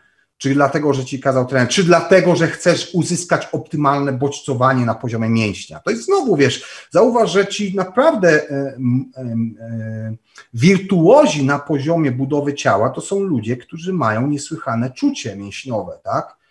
E, jakie, jakie dzisiaj robić partię mieściową? Nie wiem. Trafię na siłownię, zobaczę, co poczuję i moje ciało mi powie, co mam zrobić, jakie ćwiczenie mam zastosować, jakie ciężary. Nie wiem tego. Tak? Nie robię tego wbrew temu, żeby zniszczyć moje ciało, ale żeby je e, stymulować do wzrostu. E, I to jest, wiesz co, kluczowe, żeby uważność stosować w odniesieniu do każdego aspektu, aspektu życia oddychanie, jedzenie, yy, praca, chociażby wiesz, no tutaj oczywiście polecałbym najpierw zerwać z czymś takim jak telefon komórkowy i to niestety to będzie boles, bolesne rozstanie, ale większość ludzi jest uzależniona i tu wiesz, pamiętam kiedyś, to wiesz, to było lata temu już, kiedyś pojechałem z żoną do Parku Łazienkowskiego i wyobraź sobie, że policzyłem ileś ile osób było bez telefonu komórkowego. To były dwie osoby. Dwie osoby, a chodziłem po parku dwie godziny. I to były dwie starsze osoby, które czytały książkę. Reszta, każdy z komórką. E, to, to, po prostu, wiesz, ja myślałem, że naprawdę y, mam zaburzoną percepcję. Ale to jest tragiczne, jak bardzo odbieramy sobie samych siebie, poprzez e, telefony komórkowe. Już abstrahując od tego smogu elektromagnetycznego, od tego, że nie wiem, podgrzewamy sobie mózg poprzez to, że przykładam sobie komórkę, tak, mhm. i ten mózg naprawdę nie ma możliwości dobrze funkcjonować, e, to sam fakt, że odbiera nam to e, nasze jestestwo, tak, to jest przykre dosyć. I tutaj powiedzmy poziom świadomości. Pamiętam kiedyś miałem takie spotkanie właśnie z, z, no znowu, to była kolejna osoba, e, taka mocno świadoma, profesor. Pierwsze, co zwróciłem uwagę, jaki ma telefon, to była Nokia 3310, taka, gdzie jak siedliśmy, to wyciągnął baterię. I nie chodziło o to, że mieliśmy jakieś tam interesy nielegalne do załatwienia, tak. ale mieliśmy do pogadania, on wyciągał baterię tak, żeby był nie do namierzenia, żeby nie mógł do niego nic dzwonić. E, I mówię, o kurde, w tym momencie okazał mi szacunek. Nie? E, to było naprawdę takie wyjątkowe mm, e, i, i, i ciekawe zarazem. E, natomiast tutaj, jeżeli chcesz być bardziej tu i teraz, zostawiaj częściej telefon tak? No bo tutaj wiesz, jest często, a jak ktoś do mnie zadzwoni, no wiesz, ja się urodziłem w 80 e, latach i jak chciałem do kogoś zadzwonić, to szedłem na pocztę, zamawiałem rozmowę międzymiastową, czekałem godzinę generalnie się nie posrałem z tego powodu, tak. nie? że ktoś do mnie nie zadzwonił, albo że ktoś, pamiętam jeszcze pisałem listy korespondencyjnie, pisałem ludźmi z, z ludźmi, z dziećmi z zagranicy tak, i czekałem miesiąc czasu na odpowiedź. No. I, I, nie zesrałem się dlatego, że w 5 sekund do mnie ktoś nie odzwonił albo nie odpisał. No. To my sobie sami strzelamy w kolano i wiesz, czasami ludzie mają do mnie pretensje. Przemek, ja do ciebie wczoraj dzwoniłem, ty do mnie nie odzwoniłeś. Ja mówię, słuchaj, bo byłem zajęty byłem z dziećmi, byłem, e, e, wiesz, chcesz, żeby mnie koń kopnął, bo ja będę w telefon patrzył? Tak, tak. To jest bardzo mocne uzależnienie. To jest to samo uzależnienie jak e, te slicingi, jak hazard. Cały czas, jak jesteś tam w Facebooku, cały czas tak. przewijasz to za każdym razem, kiedy jest coś fajnego, to masz ten zastrzyk dopaminy. To jest to samo uzależnienie. A odstawiając tole, telefon i nie korzystając z niego chociażby przez jeden dzień, nagle jest takie uczucie spokoju. Takiego tak. głębokiego relaksu. Bardzo przyjemne uczucie i po kilku godzinach właśnie przychodzi taka realizacja, że w sumie co jeżeli nie odbiorę telefonu? Co może się stać? Tak, tak, tak. Wiesz, co to jest. Y, pamiętam kiedyś takie były badania yy, psychologii społecznej na temat użycia bo. E, wiesz, było takie badanie, że człowiek e, chciał się wepchnąć w kolejkę do ksero, no i mówił, e, przepraszam, czy wpuści mnie pani w kolejkę, nie? No i tam powiedzmy bez uzasadnienia to powiedzmy ten procent był znikomy. A w momencie, kiedy padało, przepraszam, czy wpuści mnie Pani w kolejkę, bo mam kilka stron do skserowania. Wiadomo, że każdy, kto stał w kolejce, miał kilka stron do skserowania, ale samo użycie bo, ponieważ powodowało, że było, było zdecydowane większe uzasadnienie dla podświadomości drugiej osoby, dlatego była bardziej skora, żeby przystać. No I teraz, wiesz, bardzo często ktoś do mnie przychodzi na sesję i telefon leży, nie? I mówi, e, e, przepraszam, odbiorę telefon, bo dzwoni. O, widzę za, zaawansowana perswazja, jak nie być tu i teraz, wiesz, bo dzwoni. Wiesz, nie chcę przeklinać, ale czasami to się y, muszę przemówić dobrze po łacinie komuś, żeby oprzytomniał, jak bardzo jest w tym tak pochłonięty, że dla kogoś nienormalną rzeczą jest nie odebrać telefonu, kiedy dzwoni. Tak. Muszę odebrać, bo dzwoni. O to faktycznie, jak dzwoni, to odbierz, nie? A jak nie dzwoni, to też odbierasz. A swoją drogą to prowadzi do wielu problemów, chociażby w związkach, jeżeli cały czas masz e, co, cały czas masz kontakt ze swoją partnerką i cały czas jest cześć, co robisz, co słychać, w ogóle to zabija kompletnie jakąś tajemniczość i to ma mm. dużo negatywnych konsekwencji. Cały czas oczywiście, bycie oczywiście. dostępnym w telefonie. Słuchaj, no to jest e, problemy związkowe, zauważ, problemy psychiczne. To są rzeczy, które się pogłębiają. Coraz więcej ludzi w młodszym wieku do mnie trafia, tak? Z nerwicami, stanami lękowymi. E, oczywiście tutaj ta technologia jest winna. Oczywiście to nie jest tak, że wiesz, e, to tak jak na przykład, wiesz, teraz w zasadzie niedługo będzie wydana moja książka, no wreszcie ją skończyłem, mhm. odnośnie treningu uważności i medytacji. E, I tam chciałem poruszyć jakby, e, wiesz, e, tą uważność i medytację w każdym aspekcie. Między innymi jeden aspekt, który poruszyłem to sypialnia, czyli sprawa życia intymnego albo bardzo intymnego, gdzie ta uważność to jest zapomniana sztuka, tak? Jak ktoś mnie zapyta na przykład, Przemek, a co to jest tantra? No właśnie w zasadzie seks tantryczny to jest nic innego jak uważność w odniesieniu do aspektu seksualności, i to nie jest nic nadzwyczajnego, czego trzeba się uczyć, wiesz, i wyjechać do Indii tam, nie wiem, e, poddać się, czy oddać się w ręce brutala, który mi pokaże, co to znaczy uważność, wiesz, e, odtykając e, przewody myślowe i nie tylko. Tylko tak naprawdę to jest, to jest właśnie to, czego nam często kogoś brakuje, wiesz, badania na temat chociażby problemów związanych z orgazmami u kobiet nie wynikają z problemów fizjologicznych, co ciekawe, tak? Tylko wynikają z braku uważności, ponieważ kobieta jest bardziej y, jakby przejęta tym, jak wygląda, albo co ma do zrobienia jutro, albo czego nie zrobiła wczoraj, niż tym, żeby się skoncentrować na swoich doznaniach. I to jest y, jakby y, kluczowy problem. Zauważ, w związkach albo ludzie to racjonalizują, i mówią, że to, wiesz, już tak niejednokrotnie słyszałem, że wiesz, po siedmiu latach małżeństwa to już jest kazirodztwo okej, okay, jeżeli tak uważasz i tak wybierasz, to jest twoje życie. Ja ci nie będę mówił, co można, czego nie można, tak? Uważam, że są ludzie, którzy mając 70 lat, odgłosami z sypialni są w stanie zawstydzić dwudziestolatków, słuchaj. I, I, tym, co potrafią e, wspaniałego wydobyć z takiej, na takiej płaszczyźnie, jaką jest seks. Więc e, wiesz, jakby e, tych aspektów odnośnie uważności jest bardzo wiele, wiesz, niektórzy powiedzieli, to jest takie egzotyczne. Wiesz co, tak, no bo kulturowo jakby w takich krajach jak Japonia uważność kraju, który był krajem samurajskim, gdzie celebrowało się wszystko. Dlaczego? Dlatego, że samuraj wstawał rano i czytał sobie e, pierwsze zdania ze swojego kodeksu. Pamiętaj, że dzisiaj możesz umrzeć. Dla niego to mógł, mógł być każdy dzień, mógł być ostatnim, tak jak tak naprawdę jest dla każdego z nas, tak? E, mój młodszy brat umarł w wieku 33 lat, E, niedawno, e, wstał rano e, i, i, i dostał zawału. I, I to się okazało, żeby to któryś dawał z kolei, bo nie zauważył poprzednich.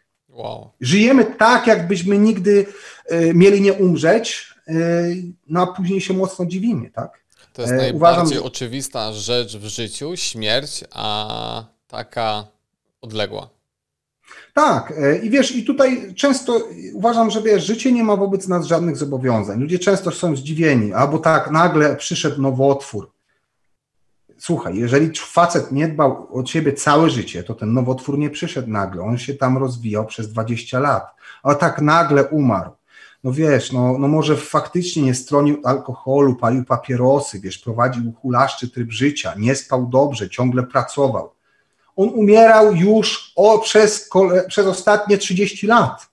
Pytanie, wiesz, e, tutaj to, czego się nie powinniśmy bać, to nie śmierci, ale tego, że nigdy nie będziemy żyli.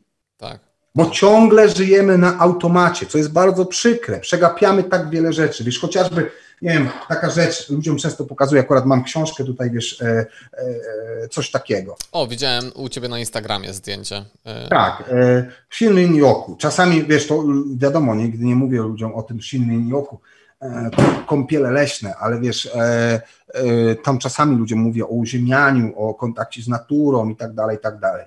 E, gdybym miał to uzasadnić w sposób naukowy, zrobię to na 100 tysięcy sposobów, gdzie nauka potwierdza skuteczność e, kontaktu z naturą w odniesieniu do poprawy stanu zdrowia. E, ale jak wiele ludzi ma tak naprawdę kontakt z naturą? Hmm. Nie na zasadzie, że kopnę psa po to, żeby się schował do schowka, bo muszę lecieć do pracy i to jest mój kontakt z naturą, jaki mam. Tylko kontakt, kontakt z naturą w momencie, kiedy się wychodzi z domu i w drodze do samochodu. Tak, tak, tak. I tu wiesz, e, niestety e, powiem Ci, że coraz częściej e, u wielu ludzi w momencie, kiedy mówię o takich podstawowych rzeczach, obserwuję na twarzy syndrom kosmity. Nie? Czyli jak mówię komuś o uziemianiu i spacerze na boso, ludzie patrzą na mnie, jak ja bym był z innej planety. Nie? Albo jak mówię komuś, że mam, masz zrobić kilka ćwiczeń oddechowych, ludzie na mnie patrzą, nawet to, co, to, co często powtarzam, ludzie mówią, Przemek, ja nie mam czasu na oddychanie kurde, to ci powiem, to ciekawa rzecz. Jak już nie masz czasu na oddychanie, to nie chciałbym być w twojej skórze. Nie? To jest, do tego stopnia ludzie są zapętleni i potykają się o własne nogi, że ludzie potrafią mi powiedzieć, że nie mają czasu na oddychanie. Mm. Tak? E, no to wtedy jest słabo. To jest już, wiesz, tak, e, tak ukształtowany system przekonań, który uniemożliwia ci bycie zdrowym, który uniemożliwia ci bycie długowiecznym i nic dziwnego, że ludzie umierają, no bo będą umierali. Jak, jeżeli masz takie przekonanie, że ty nie masz e, czasu na oddychanie, no to okej, okay. no, to, no to przykro mi, no to, to spodziewaj się najgorszego i to bardzo szybko. Bo życie, wiesz, no życie jest brutalne, no wiesz, no nikogo nie obchodzi.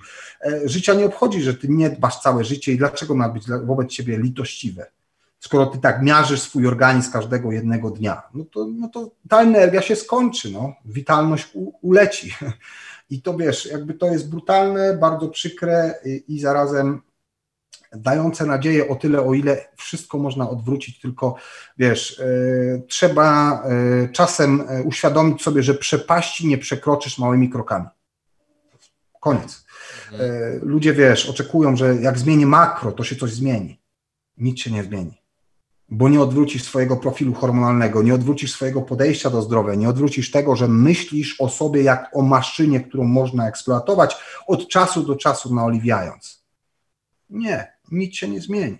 Czasem trzeba zrobić potężny krok do przodu, żeby cokolwiek zmienić. A co zrobić, żeby całe społeczeństwo zrobiło taki krok do przodu? Bo no jutro mam rozmowę z dziewczyną, która próbuje zmienić system edukacyjny w Polsce. I tak właśnie e, pomyślałem, że w sumie jedyną opcją, żeby zmienić u ludzi podejście, to jest właśnie już uczenie ich od najmłodszych lat systemowo e, właśnie tych rzeczy, o których teraz mówiłeś.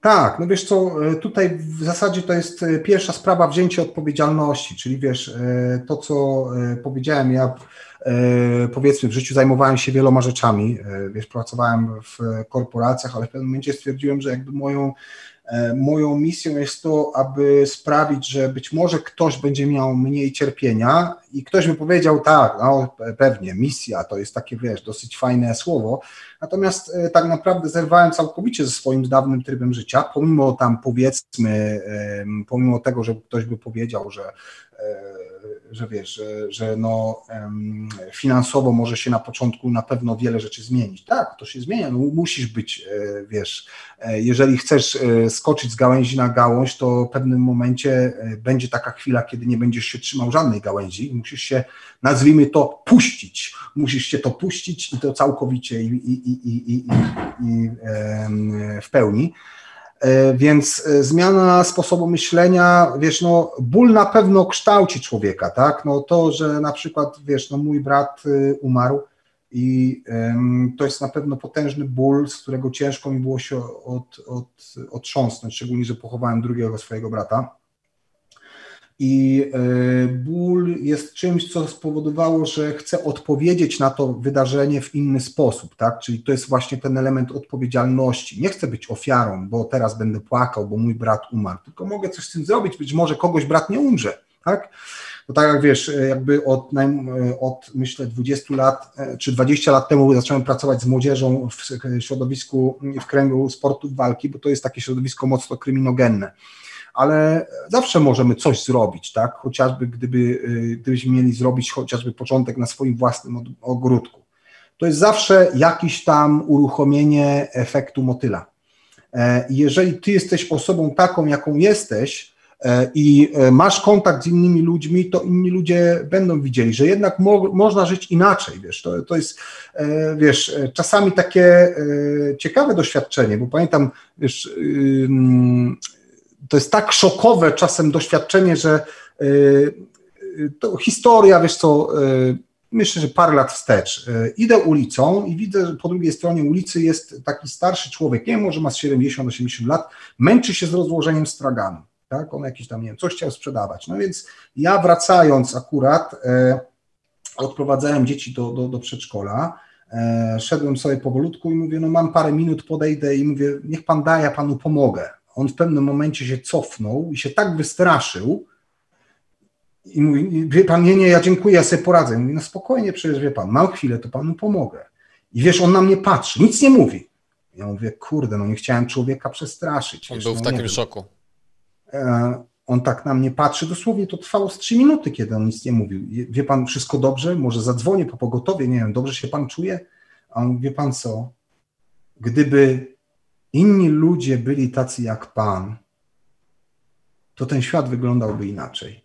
I wiesz, że to jest taki, e, taki właśnie e, drogowskaz, że no to, co robię, jest, jest dobre, nie? to, co robię, jest dobre. Albo wiesz, nie wiem, często wracając ze szkoleń, e, lubię jeździć pociągami, bo już się w życiu najeździłem samochodami i nie chce mi się jeździć po prostu. I wiesz, czasami jest tak, że nie wiem, to się chyba odczuwa. Czasami podchodzą do mnie bezdomni. Wiesz, miałem, miałem też taką sytuację, że krążył taki gość naokoło, no i mówię, pan co, jest pan głodny, dalej, idziemy, coś panu kupię do jedzenia. I wiesz, ten człowiek, e, kupiłem mu to jedzenie, oczywiście tam ochrona zaraz go chciała wyrzucać, ja mówię, nie, ja jestem z panem, tutaj pan jest ze mną, chwilę pogadamy. Wiesz, on mi opowiedział przez, nie wiem, tam pięć minut swoją historię i się popłakał. I patrzy mi prosto w oczy i mówi, Przemek, gdyby ludzie byli tacy jak ty, ten świat byłby inny. Ja mówię, widzisz, właśnie mnie twierdziłeś w przekonaniu, że dobrze zrobiłem. Nie?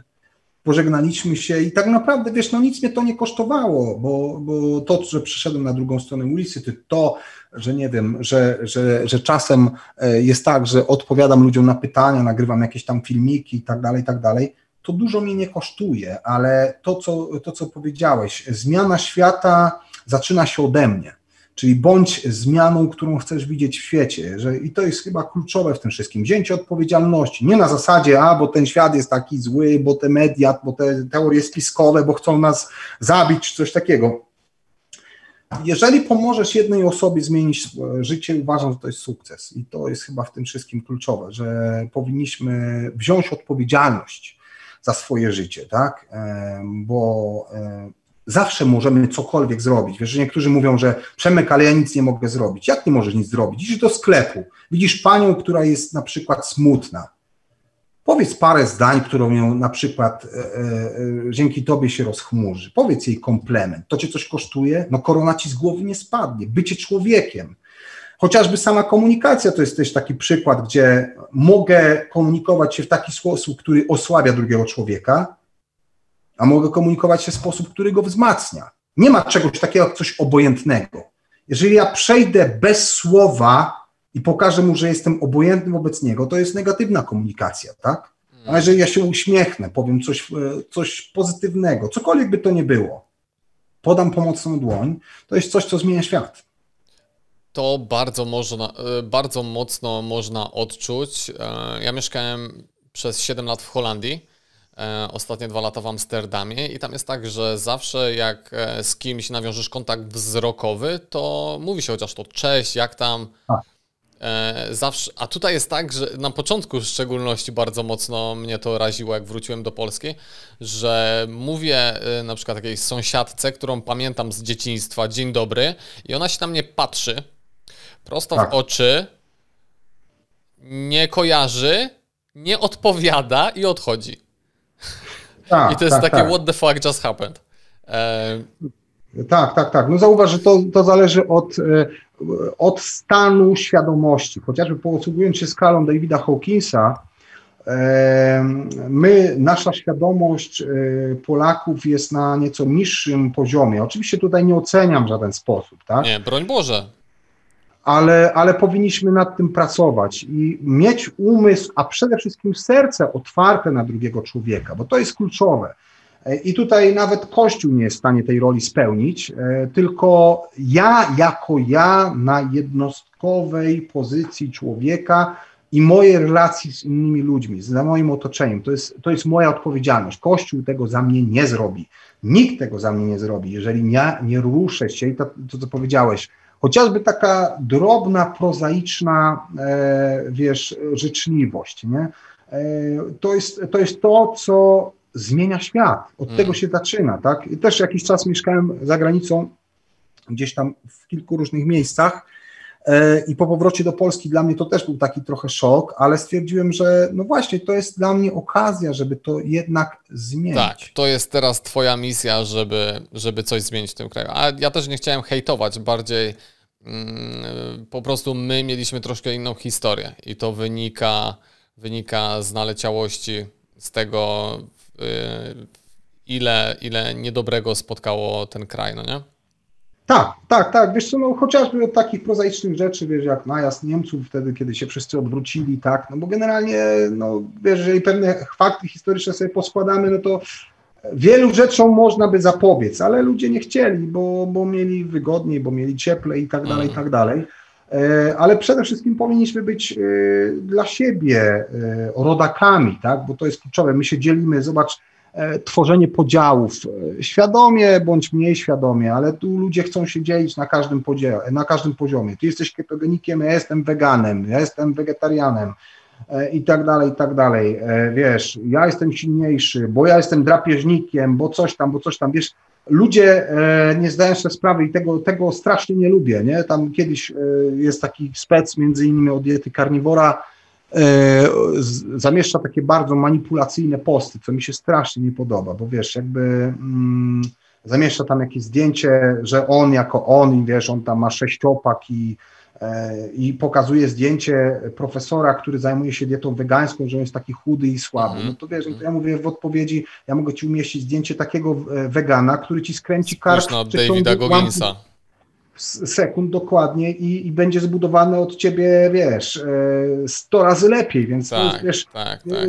To jest, i to jest znowu powrót do tego, żebyśmy odzyskali swoją własną wewnętrzną mądrość, bo jeżeli będziesz polegał na sobie i do, zobaczysz takie zdjęcie i mówisz sobie, no zaraz, zaraz, przecież e, tu się ludzi w, dobra, nie będziemy o i mówić, w balona robi, o, e, bo ktoś zamieszcza takie zdjęcie, a można by zamieścić zupełnie inne zdjęcie i wiesz, przez to, że chyba E, no mówię, e, pracowałem w sprzedaży i trenowałem e, przez wiele lat handlowców i pracowałem, wiesz, jakby też z ludźmi od strony mentalu, przygotowując ich, jestem bardzo uważny na takie rzeczy i mam bardzo wrażliwy bullshit detektor.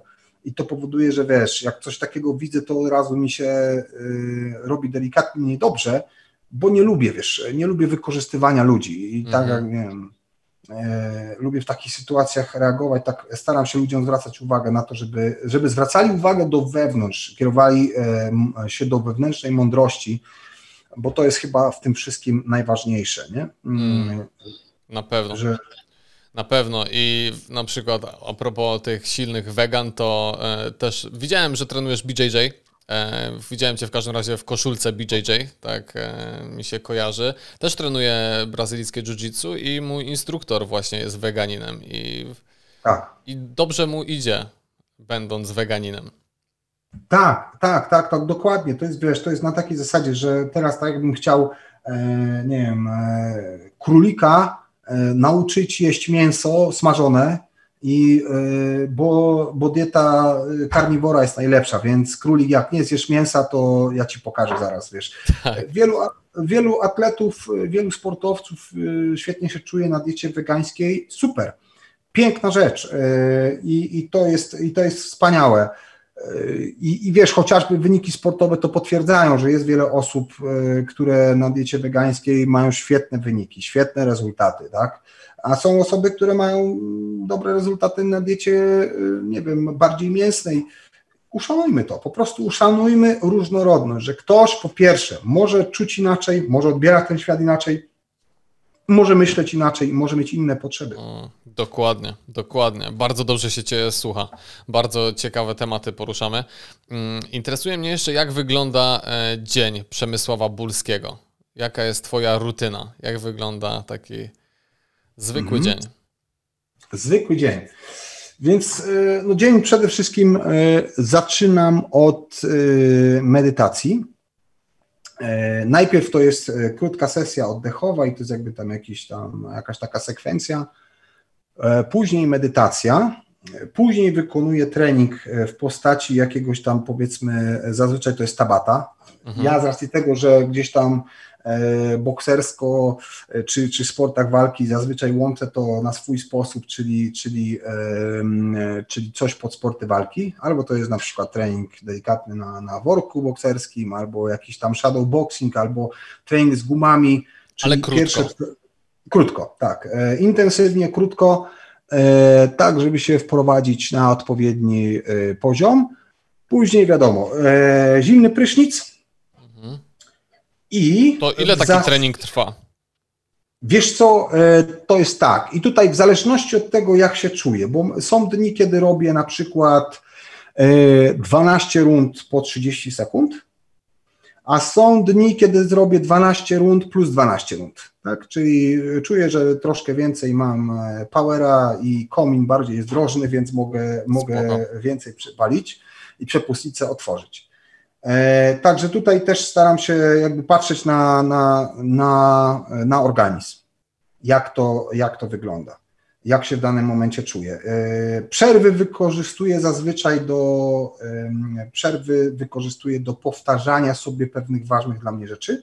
Mhm. To są jakieś tam moje zasady, jakiś tam mój wewnętrzny kodeks. Fajne. Dlaczego? Dlatego, dlatego, że jest to często połączone z bezdechem, a w momencie, kiedy mamy bezdech, wtedy wyostrza się uważność, tak? No bo umysł jest umysł jest na zasadzie, aha, czekaj, nie oddycha, kurde, co on teraz zrobi? Słuchajmy, co on chce zrobić, nie? I wtedy umysł jest jakby wyostrzony. Niektórzy na przykład stosują afirmacje podczas bezdechu, nie? One są trochę bardziej skuteczne, bo wtedy umysł i zmysły są wyostrzone. Więc e, e, przerwy czyli z bezdechem... Co, czyli, ale bezdech e, nie podnosi poziomu stresu? Mm, wiesz co, e, zależy e, oczywiście, ile on będzie trwał tak? No bo to jest, e, to jest, wiesz, to jest trening, e, e, zauważ, na przykład za pomocą prostej rozgrzewki, tak? Jeżeli ja robię ten trening i tam są wstrzymania oddechu i on trwa na przykład 12 minut, to w czasie tego staram się wywołać efekt, który będzie się manifestował tym, że 15% krwinek czerwonych, które mam na przykład w śledzionie, zostanie wyrzucony do krwiobiegu, czyli automatycznie staram się uzyskać efekt takiego pobudzenia. E, to jest właśnie to, co chcę zrobić za pomocą tego treningu HIT. Czyli pobudzenie połączone z bezdechami, które mają za zadanie wyrzucenie czy zwiększenie ilościowo i objętościowo e, krwinek czerwonych. E, to jest oczywiście sam trening HIT jest pewnego rodzaju stresorem, tak? No bo my chcemy wywołać stres. Stres generalnie długotrwały jest czymś niekorzystnym, stres krótkotrwały jest czymś korzystnym. Dlatego też między innymi jestem zwolennikiem treningów krótkich, ale bardzo intensywnych, po to, żeby nie podnosić przez dłuższy okres czasu tego kortyzolu, tak? E, bo, bo powiedzmy za dużo treningu to też oczywiście nie za dobrze, mówię z perspektywy endokrynnej. Za dużo treningu? Tak. Co to będzie za dużo treningu? Czy to jest tak, że każdy musi mm, poczuć na własnym organizmie, że ok, teraz już za dużo trenuje, czy tak? Tak, tak. tak. tak. Jeżeli, jeżeli najmniej na to następnego dnia odczuwam e, skutki poprzedniego treningu w taki sposób namacalny, e, i ten cykl ciągle się jakby powtarza, mhm. że ja zamykam e, tydzień z deficytem takim, że czuję jeszcze po efekty poprzedniego treningu, to e, powinniśmy trochę zwolnić, tak? E, I tutaj mówię o takim znowu, o takiej uważności, czuciu, tak? E, są, byli tacy ciężarowcy w historii, którzy w momencie, kiedy przychodzili, i to byli mistrzowie świata, tak? Ja nie mówię, mówię, wiesz, to nie, nie chodzi mi o jakiegoś tam mistrza podwórka, tylko mistrzowie świata, gdzie przychodzili na trening i wyciskali szczotkę, kij od szczotki. Okay. I w momencie, kiedy czuł efekty jeszcze poprzedniego treningu, nie zaczynał treningu. Mhm. Czyli to Czyli... musiałoby, musiała być taka kompletna regeneracja, że wbijasz w trening jak dzik, że naprawdę masz dużo energii. Dokładnie tak, dokładnie tak, bo tu jest też, widzisz, znowu taka kultura rośnie ludzi, którzy ciągle napieprzają, tych treningów jest, kurde, 7 w ciągu dnia e, i tu jest taka pułapka, że e, trenując za dużo możesz wylądować gorzej niż taki przysłowiowy couch potato, czyli taki ziemniak e, kanapowy, który nic nie robi i będzie miał lepszy stan zdrowia niż ty, który od rana do wieczora ciągle trenuje.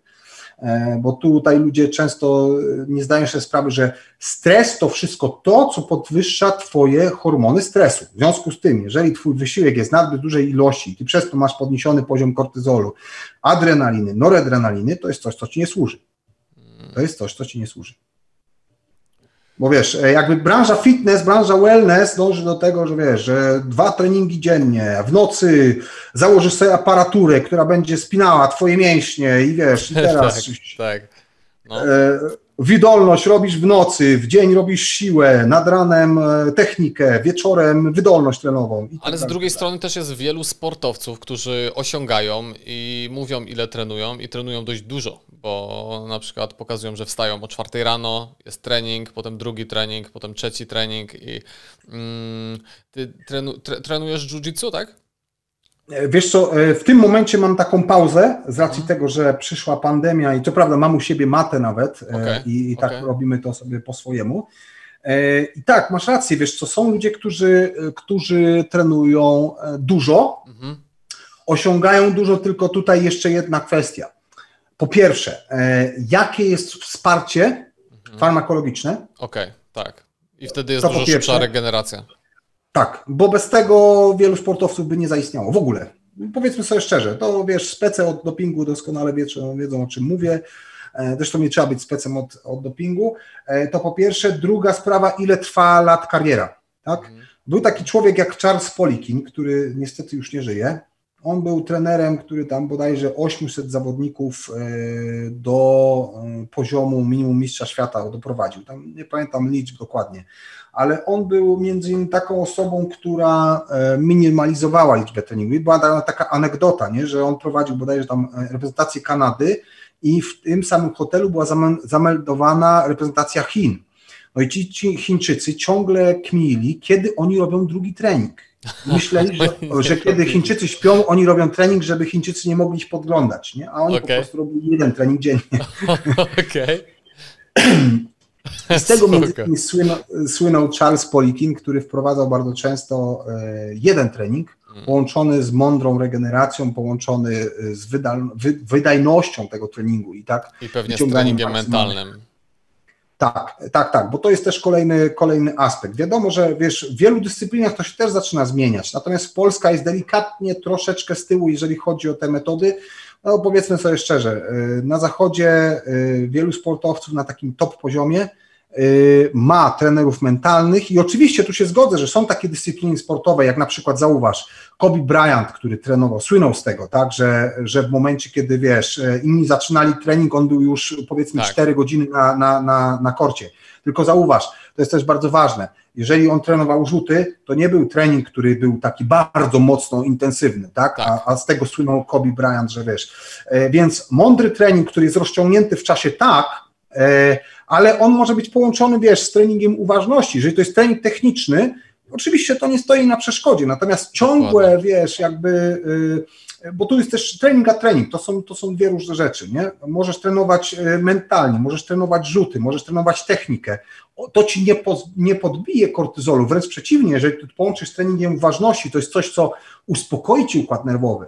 Natomiast, e, jak to nazwijmy, napieprzanie e, ciągle na submaksy, submaksymalnej strefie, jest czymś, co nie jest wskazane. Zresztą tak samo jak w brazylijskim jiu-jitsu, wiesz, możesz sobie zrobić fajnie technikę i to zależy od ciebie. Dokładnie. Czy ty pójdziesz na spawacza i będziesz, wiesz, walił na ostro i na spince będziesz tam zdusi, chciał zdusić wszystko, co się rusza, czy sobie wiesz, yy, tak jak Bruce Lee, wiesz, tak jak woda, będziesz sobie przechodził delikatnie i używał siły tylko w ostatnim stadium, dociskając. No właśnie, Jeżeli... właśnie zacząłem mówić o tym jiu-jitsu, bo gość, który teraz jest e, najlepszy na świecie w grapplingu, Gordon Ryan, on, widziałem jego grafik treningowy i on bez kitu trenuje cały dzień.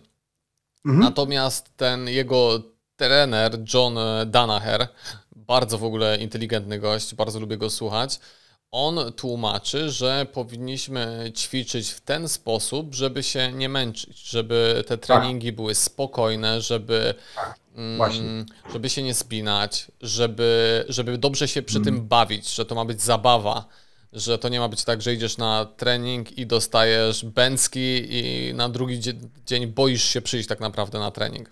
Dokładnie o to chodzi. I tu jest widzisz właśnie to, o czym mówiliśmy na początku, czyli stan flow, e, gdzie ty pracujesz na zupełnie innym poziomie i możesz to przepracować, e, gdzie twoje zmęczenie jest e, minimalne, tak?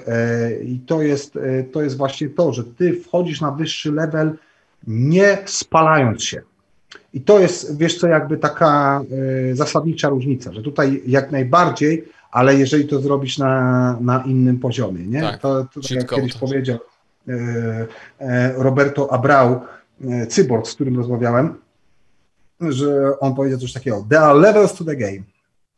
Jeżeli chodzi o świadomość, zarówno jeżeli chodzi o, o, trening, o trening fizyczny. Jeżeli miałbym trenować od rana do wieczora na tak zwanego spawacza, e, czyli na twardo, e, szybko to się skończy. Natomiast jeżeli to jest, wiesz, na zasadzie flow, że ja jestem w innym na zupełnie innym poziomie zmęczenie organizmu praktycznie mnie e, przestaje dotyczyć, bo ja e, chociażby samej spinki. Zresztą to wiesz, jak ktoś na przykład zaczyna przygodę z brazylijskim jiu-jitsu, sam wiesz o tym, że na początku to jest mega męczące. To nie jest nic zabawnego na początku. To nie jest fajne. Tak to nie jest fajne, bo ty ciągle się spinasz, ty ciągle, e, wiesz, e, robisz to i to cię wykańcza. Tak samo w boksie, wiesz, jak ktoś przychodzi i trzyma gardę, nie, na początku, on zrobi parę kroków i mówi, przecież ja już nie mogę nogu trzymać, bo jej barki bolą. Więc że wiesz, że jest, ty robisz na luźno i tam te ruchy są płynne, kocie ruchy ci się włączają, kot się nie męczy. Dzięki temu, że jego ruchy są, wiesz, na luźno, szybkie, e, dokładne, precyzyjne, ale wynikają z rozluźnienia. Dokładnie, bo ktoś, kto jest nowy, cały czas jest spięty, a wiedząc, tak. co robisz, jesteś zrelaksowany, spinasz się tylko w momentach, w których powinieneś. Dokładnie tak, dokładnie. I to jest zasadnicza różnica. I to no, jest zasadnicza to jest, różnica. To jest bardzo duża różnica. Ale tak. wróćmy jeszcze do tego twojego dnia, bo powiedziałeś medytacja, trening, tabata, zimny prysznic. Mhm. Tak. Co dalej? No i tutaj już zaczyna się, wiesz co, tak, staram się osadzić swoją pracę w blokach 90-minutowych. Mhm. Czyli aplikacja Pomodoro e, na przykład, taka wiesz, yy, podstawowa forma, albo po prostu, wiesz, mam interwał, timer, jeżeli nie mam na przykład e, w, w telefonie, włączam sobie i, i rob, staram się utrzymać bloki 90-minutowe z 20-minutowymi przerwami.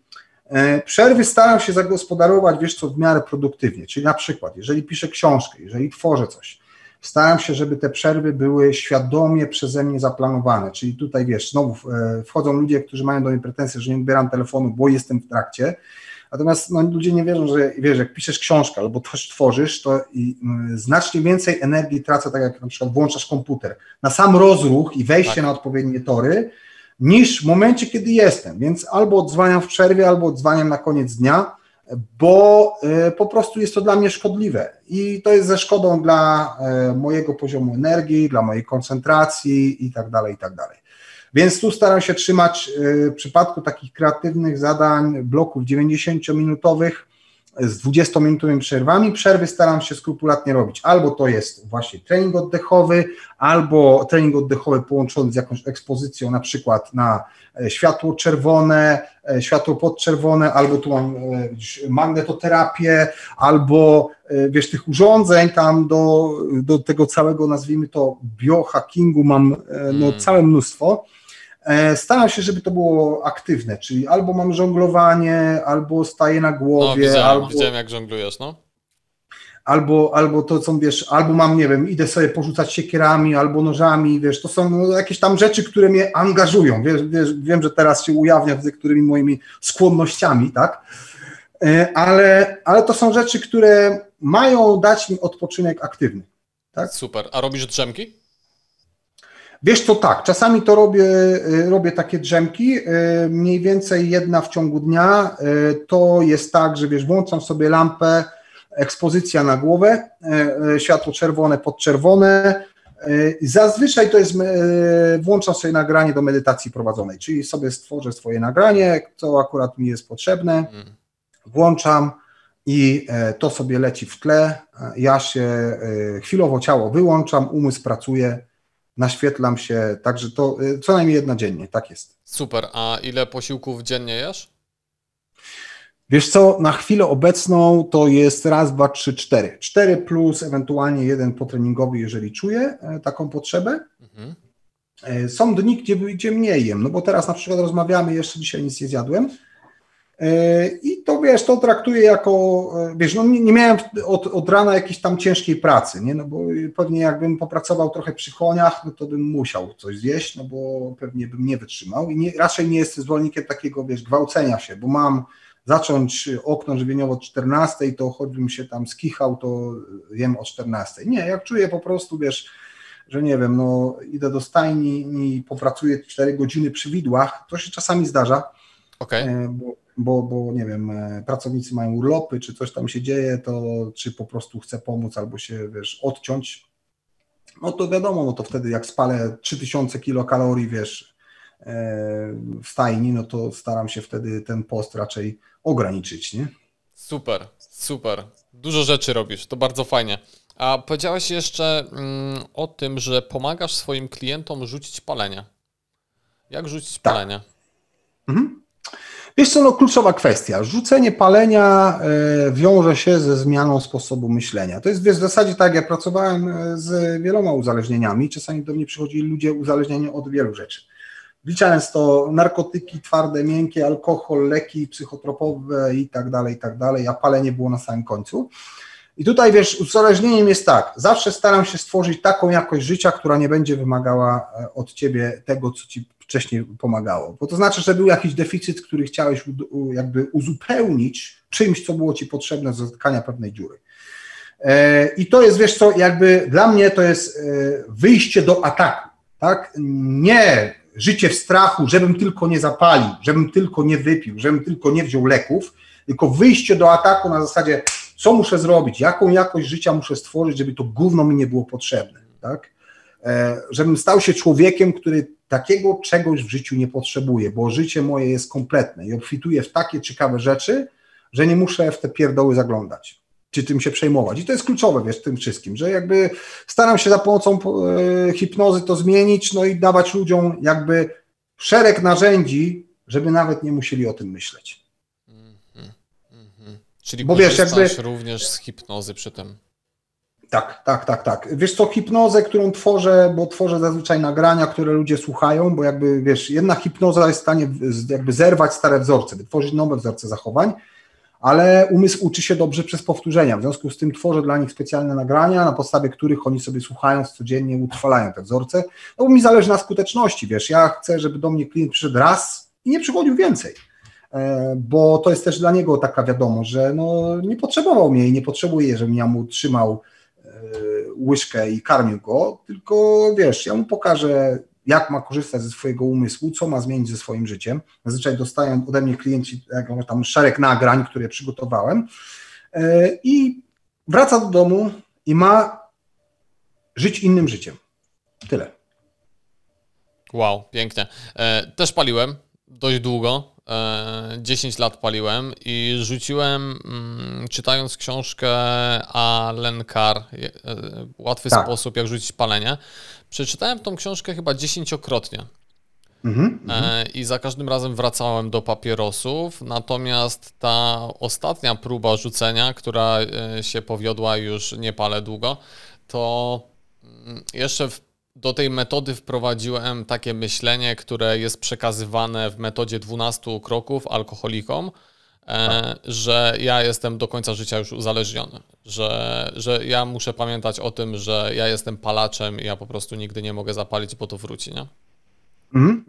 Tak, wiesz, to, to jest znowu taki krok w stronę uważności. Ja co prawda, wiesz, jakby nie, nie, nie szedłbym w stronę strachu, bo jakby, mówię, ja jakby z doświadczenia wiem, że pójście w taką stronę y, odwagi, nie? na zasadzie pytania, kim muszę się stać i w co zacząć muszę wierzyć, żeby ten problem do mnie nie wrócił. Czyli kim muszę się stać i w co zacząć muszę wierzyć, żeby ten problem do mnie nie wrócił. Czyli wiesz, staram się jakby e, zagrzebać trochę i pomóc, ułożyć komuś swoją tożsamość i swoje kluczowe wartości, e, żeby, e, żeby nie chciał do tego wracać. Na zasadzie takiej, wiesz, ktoś ma dzieci, nie? No i teraz mówię tak, ok, skoro mówisz, że papierosy są takie dobre i w sumie nie są szkodliwe, to może powiedz swojemu dziecku, że jak będzie uczyło się do egzaminu ośmioklacisty, żeby wzięło sobie tak tą paczkę fajek i codziennie jak sobie spali, to wiesz, to, to pozwoli mu opanować stres, nie? No powiedz mu, żeby, wiesz, zaczął jarać. No ty jarasz, no to on też ma prawo do tego, nie? No przecież nie będziesz mu odmawiał. Co, ty możesz, a on nie może? E, I wiesz, to jest takie uruchomienie myślenia na zasadzie, ok, czy chcesz, żeby twoje dzieci nie paliły? Tak, no to jak ci się wydaje, czy twoje słowa mają znaczenie w momencie, kiedy ty palisz? No nie. Czy chcesz, żeby twoje dziecko umarło, mówiąc wprost? Bo ten ból, ból w życiu motywuje. Ja ten ból staram się wywołać zawczasu, nie? Czy chcesz, żeby twoje dziecko umarło na raka płuc tylko dlatego, że ty miałeś zaleniwą dupę, żeby to gówno rzucić, bo usprawiedliwiałeś się całe życie, a dzięki tobie twoje dziecko pali, no bo przecież tata palił, no i przeżył tyle lat, nie? Czy weźmiesz za to odpowiedzialność? Spoko, ale widziałem, że działa, bo na Instagramie tam wyrzucasz e, takie wycinki z Messengera, jak ludzie ci piszą, tak. że faktycznie działa, nie palę, dziękuję bardzo. Tak, tak, tak. Często ludzie się właśnie nie wiedzą, czego się spodziewać, nie? No bo tak jakby hipnoza jest takim tematem trochę tabu, ludzie nie wiedzą i wiesz, przychodzą i co tu będzie, co tu będzie, trochę się boję, bo nie wiem, czy ty mnie ja mówię, spokojnie, jak się boisz, to weź sobie, zostaw portfel w samochodzie, schowaj wszystkie cenne rzeczy, spisz testament, wiesz, i ten, i, i przyjeżdżaj, nie? Ważne, że działa, ma działać. O to chodzi. Tak, no wiesz, jakby mierzymy życie miarą efektywności. To jest chyba też e, ważna rzecz, że wiesz, często ludzie jakby e, zagłębiają się w same metody, tak jak w medytację, czy mindfulness, czy flow, a dla mnie to jak w sportach walki. Jeżeli coś nie działa, to nie stosuj tego, wiesz. To, to jest że wiesz, mogę robić fajne ruchy, wiesz, które fajnie wyglądają, ale jak wyjdę w, w ring i dostanę w ryj, no to, no to znaczy, tak, że nie tak, działa. No, tak. Przestań to stosować, nie? E, tak samo wiesz z medytacją. Nie rób tego dlatego, że medytacja jest modna, albo ktoś wiesz, e, powiedział, że jest fajna, bo to fajnie wygląda i możesz fajne spoty na Instagrama sobie wrzucić, że wiesz, siedzisz w pozycji lotowy. Co prawda przez 5 sekund, bo więcej nie wytrzymasz, ale, ale fota jest. Stosuj to, to, to, co działa, co ci pomaga. Jeżeli nie działa, nie stosuj. Koniec, kropka. Bo jakby życie mierzymy też, zauważ, miarą wartości, a wartość jest y, domeną efektywności, tak? Nieważne to, ile się uczyłeś, ważne, czy się nauczyłeś. Tak. Nieważne, ile walczyłeś, ważne, czy wygrałeś. e, to jest istotne. I to wiesz, to niektórym ludziom się wydaje takie brutalne, ale to wiesz, to takie, takie e, zwierzęce. Wiesz, no, e, znowu powtórzę, życie nie ma wobec nas żadnych zobowiązań. I liczy się to, jak, jeżeli jesteś wartościowym rodzicem, to znaczy, że wychowałeś na wartościowego człowieka swoje dziecko. Nie ma znaczenia, że ty nie spałeś ileś tam nocy. To nie ma znaczenia, bo nikt ciebie, to, o, ciebie to, o to nie będzie pytał, tak? Tak samo jako fighter. No nie ma znaczenia, czy ty trenowałeś 12 godzin dziennie. Wygrałeś czy przegrałeś. Liczy się Koniec. efekt. Liczy się tak, efekt. Liczy się, liczy się efekt, tak, dokładnie tak. To jest bardzo dobra myśl, którą możemy zakończyć tą rozmowę. Bardzo Ci dziękuję. Eee, wyjątkowo ciekawe tematy i widać, że masz ogromną wiedzę. Mam nadzieję, że to nie jest ostatnia nasza rozmowa, bo pytań mam mnóstwo. Naprawdę mam bardzo dużo pytań do Ciebie, Przemku. Cieszę się. Mam nadzieję, że będę w stanie odpowiedzieć. Kiedy wychodzi Twoja książka, jeszcze powiedz? E, wiesz co, no to są ostatnia prosta rozmów z wydawnictwem. Mhm. Myślę, że po wakacjach powinna się pojawić. Dobrze. Gdzie będziemy mogli ją nabyć? E, wydawnictwo e, Zwierciadło. Mm, Prawdopodobnie będzie też dostępna w Empikach, także no to będzie pierwsza taka książka, nie, nie jest to pierwsza książka, którą napisałem, ale o tym nie będę może mówił, bo już się zdarzyło, ale będzie pierwsza książka, która świadomie tworzę i chciałbym o tych tematach, w których czuję, że się kompetentny, chciałbym się wypowiadać i gdzieś tam Mam nadzieję służyć ludziom, bo to jest te, tego cel, tak? Jeżeli moja książka okaże się y, nieprzydatna, to znaczy, że będę musiał zmienić swój sposób myślenia, mm. ale wszystko robię to w nadziei, że chociażby jedna osoba zmieni dzięki temu sposób myślenia i, i uczyni swoje życie lepszym, no bo to jest motywacja. Czyli będzie o mindfulness, o uważności, o tantrze też wspominałeś? Tak, tak, tak, tak. Bo do odnie o odniesieniu e, medytacji do życia codziennego i tu jakby zadaniem tej książki jest zerwanie e, czy, czy zlikwidowanie, czy mm, może zbicie z pantałejku wielu mitów na temat medytacji, że to jest coś egzotycznego, że to jest coś e, takiego, że będę musiał coś w życiu zmieniać, że to jest coś, co co powoduje i narzuca mi wiele, mm, że to jest coś trudnego. Medytacja, uważność, flow to są rzeczy bardzo łatwe, bo my mamy te zasoby w sobie, tak jak mówiłem, dziecko rodzi się w, e, i funkcjonuje świetnie w tym stanie, e, natomiast jedynie co musimy to odszukać, pozbyć się całej masy bzdur i zacząć to wykorzystywać po to, żeby być lepszą wersją siebie każdego jednego dnia. Taki jest główny zamysł tej, Często szukamy takich skomplikowanych rozwiązań, bo wydaje nam się, że te proste nic nie zmienią, a to wcale nie jest prawda. Dokładnie tak. No i tutaj wiadomo, no też jest wielu ludzi, którzy, którzy chcieliby, żeby woda była mętna, e, no bo wtedy mogą też budować swoje ego. Ja mówię, ja wiem może troszkę więcej, mam, wiem, e, mam troszkę więcej doświadczeń, ale po latach mogę powiedzieć, że medytacja jest czym, czymś, co może robić każdy z nas nie wymaga to ani siedmiu lat szkoły, ani magistra, ani licencjata, tylko po prostu wymaga otwarcia serca i, i rozpoczęcia aktywności. Mhm. Koniec. A jeszcze jedno pytanie, bo teraz jak powiedzieć o tej medytacji, czy twoja poranna medytacja to jest po prostu medytacja, gdzie próbujesz skoncentrować swój umysł, czy, czy jakieś myśli, mm, skupiasz się na jakichś konkretnych myślach? E, I tak, i tak. E, po pierwsze, to jest jakby jedna część wiąże się z tym, że staram się e, jakby delikatnie oderwać, a druga część to jest coś, co pozwala mi się skoncentrować na tych rzeczach dla mnie ważnych, na tych rzeczach najważniejszych. Tak? Mhm. Tak? I to jakby tutaj są takie, takie dwie części. Oczywiście zawsze wiąże się to z, z rozluźnieniem ciała, i uzyskaniem takiego, nazwijmy to, bardziej klarownego przepływu w ciele. No, w ten sposób to jest taki element wspólny, że zawsze, niezależnie od tego, jaką medytację stosuję, a tych rodzajów jest dosyć sporo. Jest zawsze, sporo.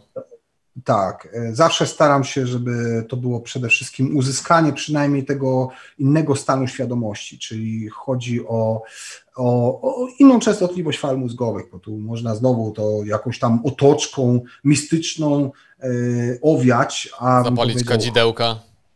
Tak, tak, tak, tak, tak. To jest chyba to samo, co powiedziałeś o treningu, że przychodzisz na siłownię i organizm ci podpowiada, co dzisiaj powinieneś zrobić. I z medytacją też jest podobnie. Dokładnie tak, dokładnie tak. E, tutaj czasami będziemy bardziej zmęczeni, tak, i będzie nam się trudniej skoncentrować, to jest normalne. Będą dni, kiedy nam będzie ciężej uzyskać określony efekt i to jest normalne, ale generalnie później w miarę upływu czasu, kiedy zaczniemy sobie bardziej ufać, to znajdziemy sposób. Jedyne, co nas musimy się otworzyć, to na swoją własną potęgę, na swoją własną moc, na swoją własną mądrość, na swój własny potencjał, e, którego granic nie zna nikt, tak? bo nie znam takiej osoby, która byłaby na tyle mądra, żeby mogłaby była powiedzieć, że e, ty e, czegoś, coś możesz, a czegoś nie możesz. Nie daj sobie nigdy wmówić, że coś jest poza granicami Twoich możliwości, bo jesteś kimś naprawdę wyjątkowym, i w zasadzie e, tutaj każdą moją aktywność chciałbym zamknąć takim wnioskiem. Jesteś kimś naprawdę wyjątkowym i nie daj sobie nikomu wmówić, że czegoś nie możesz, bo um, oczywiście abstrahuję od jakichś tam rzeczy, ktoś powie, że no tak, a jak ktoś nie ma rąk i nóg, bo czasami tak, to, to nie zagra w tenisa. Może zagra trzymając w ustach, ale nie chodzi mi o to. Chodzi przede wszystkim o możliwości e, mentalne i robienie wspaniałych rzeczy, których e, nie warto sobie odmawiać. Mm, od razu mi się uważa, że to jest niemożliwe. Od razu mi się skojarzyła ta scena z W pogoni za szczęściem, gdzie Will Smith właśnie temu dzieciakowi mówi, nie daj sobie wmówić, że, e, że nie dasz rady. Tak, dokładnie tak, dokładnie tak. To jest niestety to, że mm, jakby e, znowu wracamy do tego, że nasza komunikacja nie jest częstokroć celowa, ukierunkowana, bo nikt nas tego nie uczył, tak, jak się porozumiewać, ale gdybyśmy mieli typ komunikacji, który jest wspierający, tak, kiedy ty czujesz, że ja za ciebie trzymam kciuki, ja w ciebie wierzę, ja wiem, że ty odniesiesz sukces i chcę, żebyś ty odniósł sukces. Mało tego, jak ty się będziesz zatrzymał, to cię będę kopał w tyłek, żebyś ty poszedł, tak? Jeżeli byśmy mieli takie ogólne wrażenie, e, że e, ludzie naokoło trzymają za mnie kciuki, wszechświat spiskuje na moją korzyść, to jest coś, uważam, wartego e, zachodu, żebyśmy my w odniesieniu do innych ludzi tak robili, gdzie ja daję Tobie odczuć, że ja naprawdę chcę, żebyś Ty odniósł sukces. Tak. Sukces, który oznacza życie zgodne z Twoimi oczekiwaniami. Że żyjesz tak, jakbyś kibicował cały czas ludziom dookoła siebie. Dokładnie tak. I zauważ, to jest sukces. E, to jest fajne, bo wiesz, jak trenowałem handlowców, to zawsze im powtarzałem: daj drugiej osobie odczuć, że ty chcesz dla niej dobrze. Bo to jest coś, co się czuje, tak? Tak. To jest coś, co się czuje. Wiesz, byli ludzie, którzy mówili: Przemek, ale ja nie lubię sprzedaży. Ja mówię: Nie sprzedawaj, ucz ludzi, edukuj ich. Jestem fizjoterapeutą, to powiedz im, jak mogą zdrowo żyć, jak mogą uchronić się przed E, oni to poczują, wiesz, i to, to się czuje zdecydowanie i to jest, wiesz, czy robisz biznes, czy, e, e, czy, czy masz kontakt z ludźmi, po prostu miej pozytywne oczekiwania wobec drugiego człowieka e, i trzymaj kciuki za jego sukces. E, oczywiście to wiesz, to nie oznacza, że teraz jak zaczniesz medytować i robić te wszystkie rzeczy, to wiesz, ktoś ci zajdzie drogę i ty dostaniesz policzek i nadstawisz drugi. Nie, no wiesz, w takich sytuacjach to ja też w ryj potrafię dać, nie? E, bo, bo muszę się obronić. E, nie pozwolę, żeby ktoś mi robił krzywdę, tak? To nie jest tak, wiesz, to nie jest asceza. Tak, e, jeżeli, nie jeżeli można wchodzić ktoś, w skrajności. Dokładnie, wiesz, jeżeli ktoś chce zacząć bójkę, ja przejdę na drugą stronę ulicy, żeby jej nie zacząć, ale jak ktoś wyrośnie mi przed nosem, no to no trudno, no, no wiesz. Bądźmy no, realistami. Nie, tak, bądźmy realistami. To nie oznacza, że ty medytujesz, to się zamieniasz w jakiegoś, wiesz, e, oderwanego od rzeczywistości ascetę. Mało tego, bym powiedział. Bierzmy przykład z samurajów, którzy w sytuacji zagrożenia byli w stanie obciąć głowę. Bez mrugnięcia okiem. Ale poza kontekstem byli doskonałymi, doskonale wykształconymi ludźmi, poetami, artystami, prawnikami, lekarzami, którzy czynili dobro ale jeżeli weszli w rolę, wiesz, i wyciągnęli miecz, zauważ, że miecz samurajski, który jak był wyciągnięty, musiał poczuć krew. I to służyło temu, żeby nie wyciągali na zbyt często tego miecza, nie? Czyli jeżeli wyciągnął i nie użył go, no to musiał e, gdzieś tam się przeciąć, po to, żeby następnym razem nie wyciągał go na darmo. Hmm. To, to, jest też, wiesz, taka, e, taka dla mnie pewna metafora. Medytujesz po to, żeby być wojownikiem w odniesieniu do tego, co jest dla Ciebie ważne? I, i, I, to jest ważne, żeby, żeby użyć zasobów w sposób kierunkowy, a nie po to, żeby się oderwać od życia i być może, wiesz, kłaniać się w momencie, kiedy ktoś na ciebie pluje. To też nie o to chodzi. Dokładnie, dokładnie. Dużo mądrości dzisiaj. Dziękuję Ci bardzo, Przemku. Dziękuję.